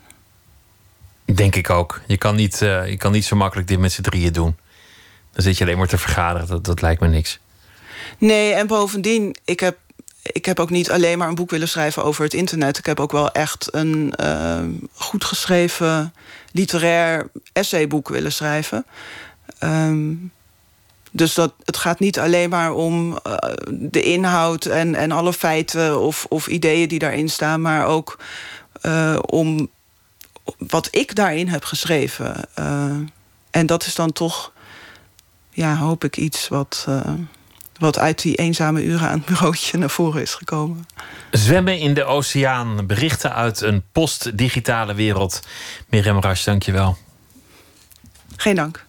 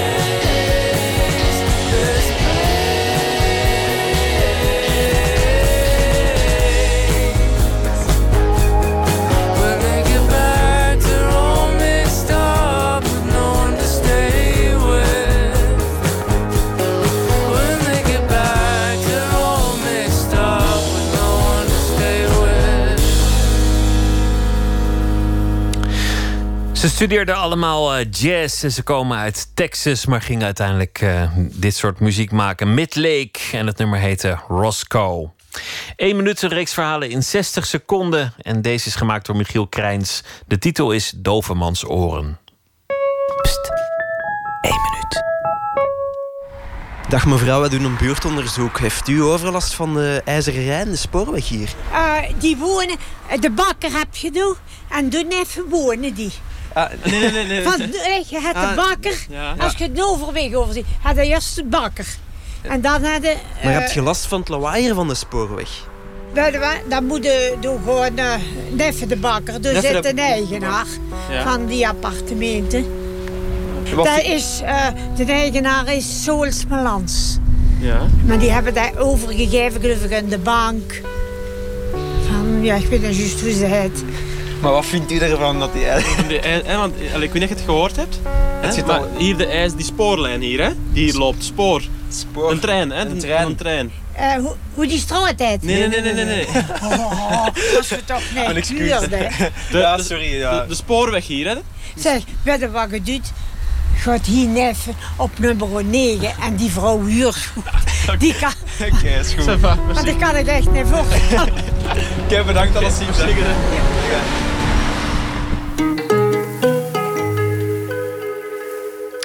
Ivo Victoria is deze week onze vaste schrijver. Elke nacht een verhaal bij de dag. Ivo, goeienacht. Goeienacht, Pieter. Heb je nog naar buiten gekeken vannacht? Het is de beste nacht in jaren, man. Zeker, het is heerlijk. Heb je geroken? Heb je het geroken hoe het ruikt nu buiten? Ja, ik heb, ik heb het geroken. En, en heb, je, heb je je hand uit het raam gestoken? Of misschien ben je wel buiten geweest om, om het te voelen? Heb, heb je dat Zeker. nog ondernomen? Dus straks zaten we buiten te eten en toen begonnen we al zo wat te plensen. Prachtig, we, gewoon, we hebben gewoon lekker doorgeeten. Het was uh, heerlijk, ja. Ja, zo'n dag komt uh, nooit meer terug en zo'n nacht wel helemaal niet. Waar gaat je verhaal over vandaag?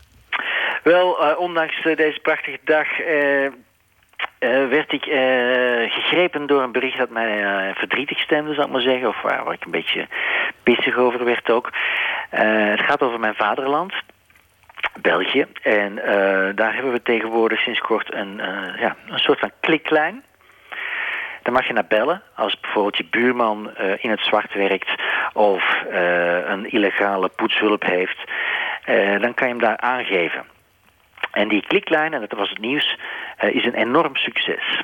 Er zijn elke dag weer uh, 50 Belgen minimaal die zich niet te beroerd voelen om er een ander bij te lappen. En ja, het zegt iets over hoe Belgen kunnen zijn, ik maar zeggen. Wij kunnen, of wij zijn heel goed in het niet gunnen van iets aan een ander. En dan ook niet die persoon recht in het gezicht aankijken, maar uh, stiekem of achter de rug. Uh, ja, een soort van verongelijkheid is dat. Oh ja, maar, maar in Nederland is dat ook zo hoor. Want, want het is al een paar jaar terug dat in Nederland de, de kliklijn werd geopend. Ja. En, en de, toen stonden alle lijnen rood gloeiend en er kwam blauwe rook uit de telefooncentrale en alles was overbelast.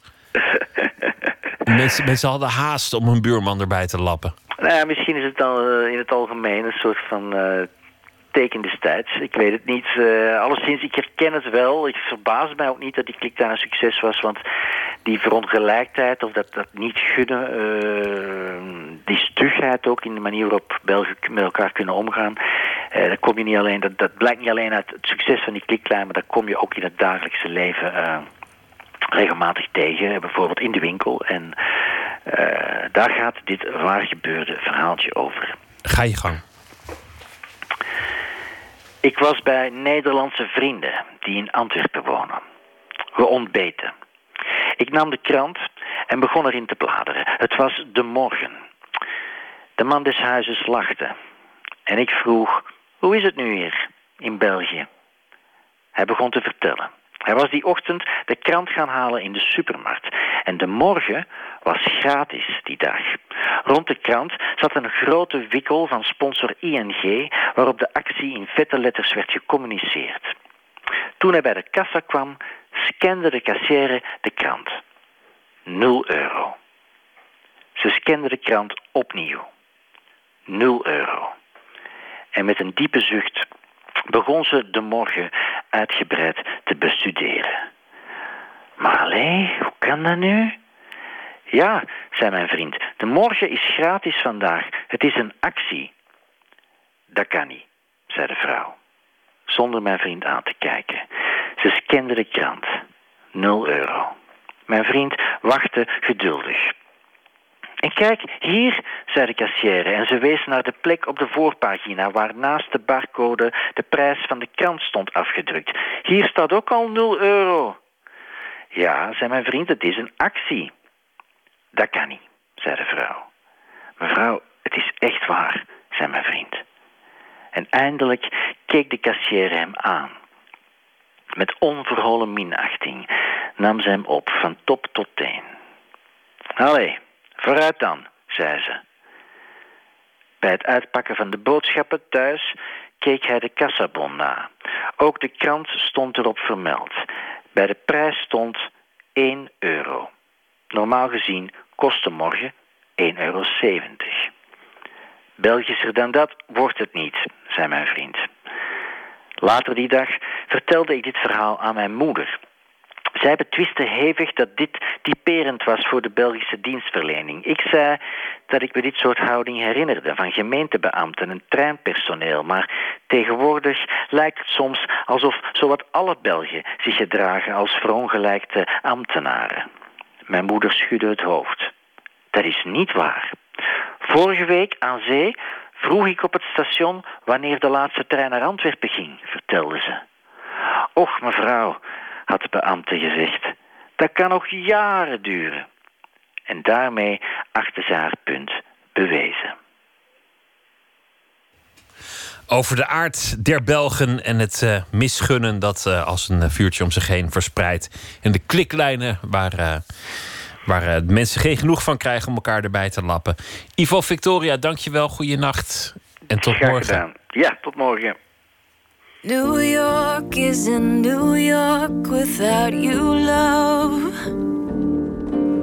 So far in a few blocks to be so low. And if I call you from First Avenue, we're the only motherfucker in the city who can handle me. New love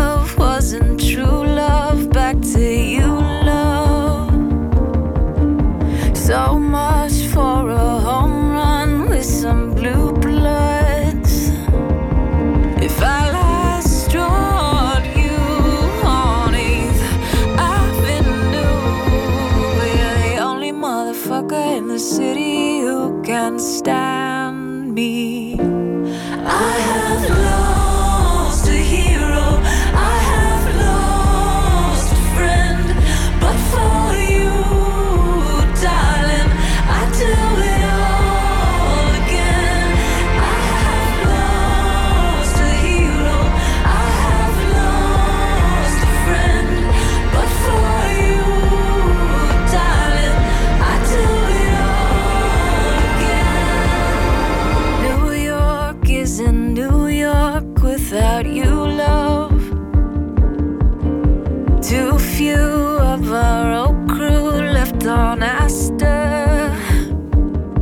So if I trade out for some Hollywood, well, you're the only motherfucker in the city who would, only motherfucker in the city who would, only motherfucker in the city who forgive me. I have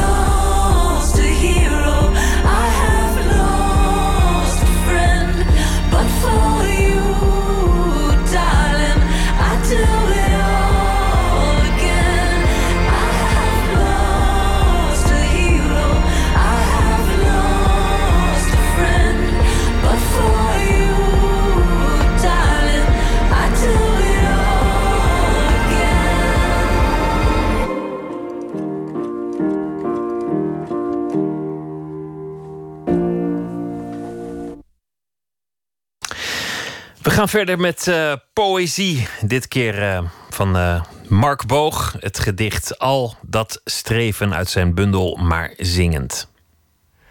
Dit is een gedicht uit mijn meest recente bundel. Dit, dit najaar verschijnt er een nieuwe, De Rotonde. Dat is één lang gedicht over een man die op weg gaat... om op het kruispunt zijn ziel te verkopen aan de duivel. Maar dit gedicht komt uit Maar Zingend... dat in 2013 bij eh, uitgeverij Cossé verscheen. Het is heel langzaam per keer dat ik het bij optredens voorlees gegroeid voor mij dan. In het begin was het gewoon een van de gedichten in de bundel. Nu is het zeker een van mijn eigen favorieten. En het past goed bij de nacht.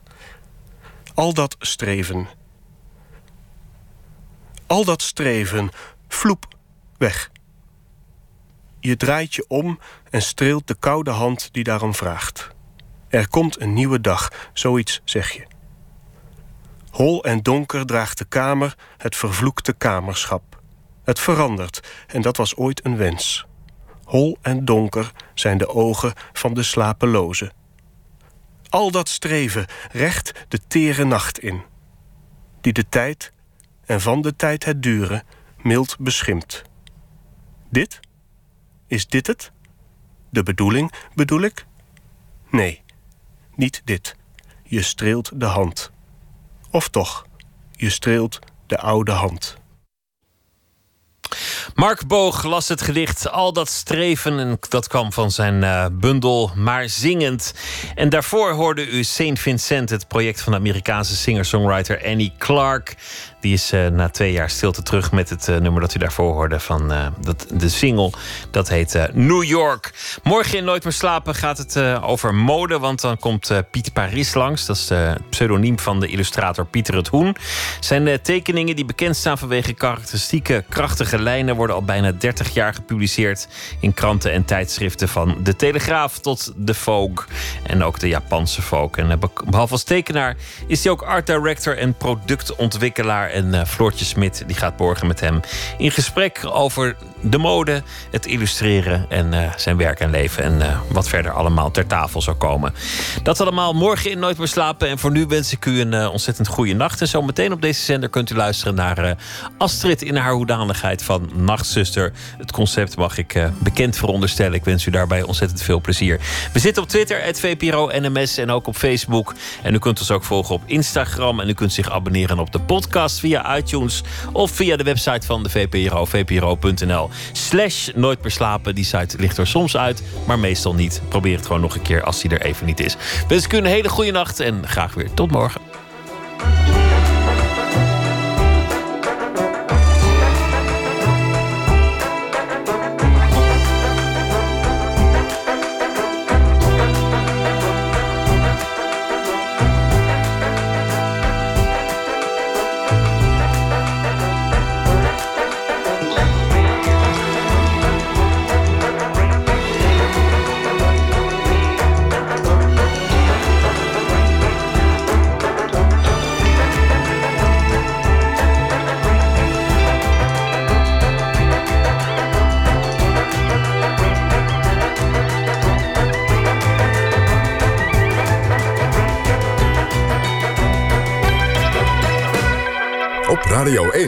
Het nieuws van alle kanten.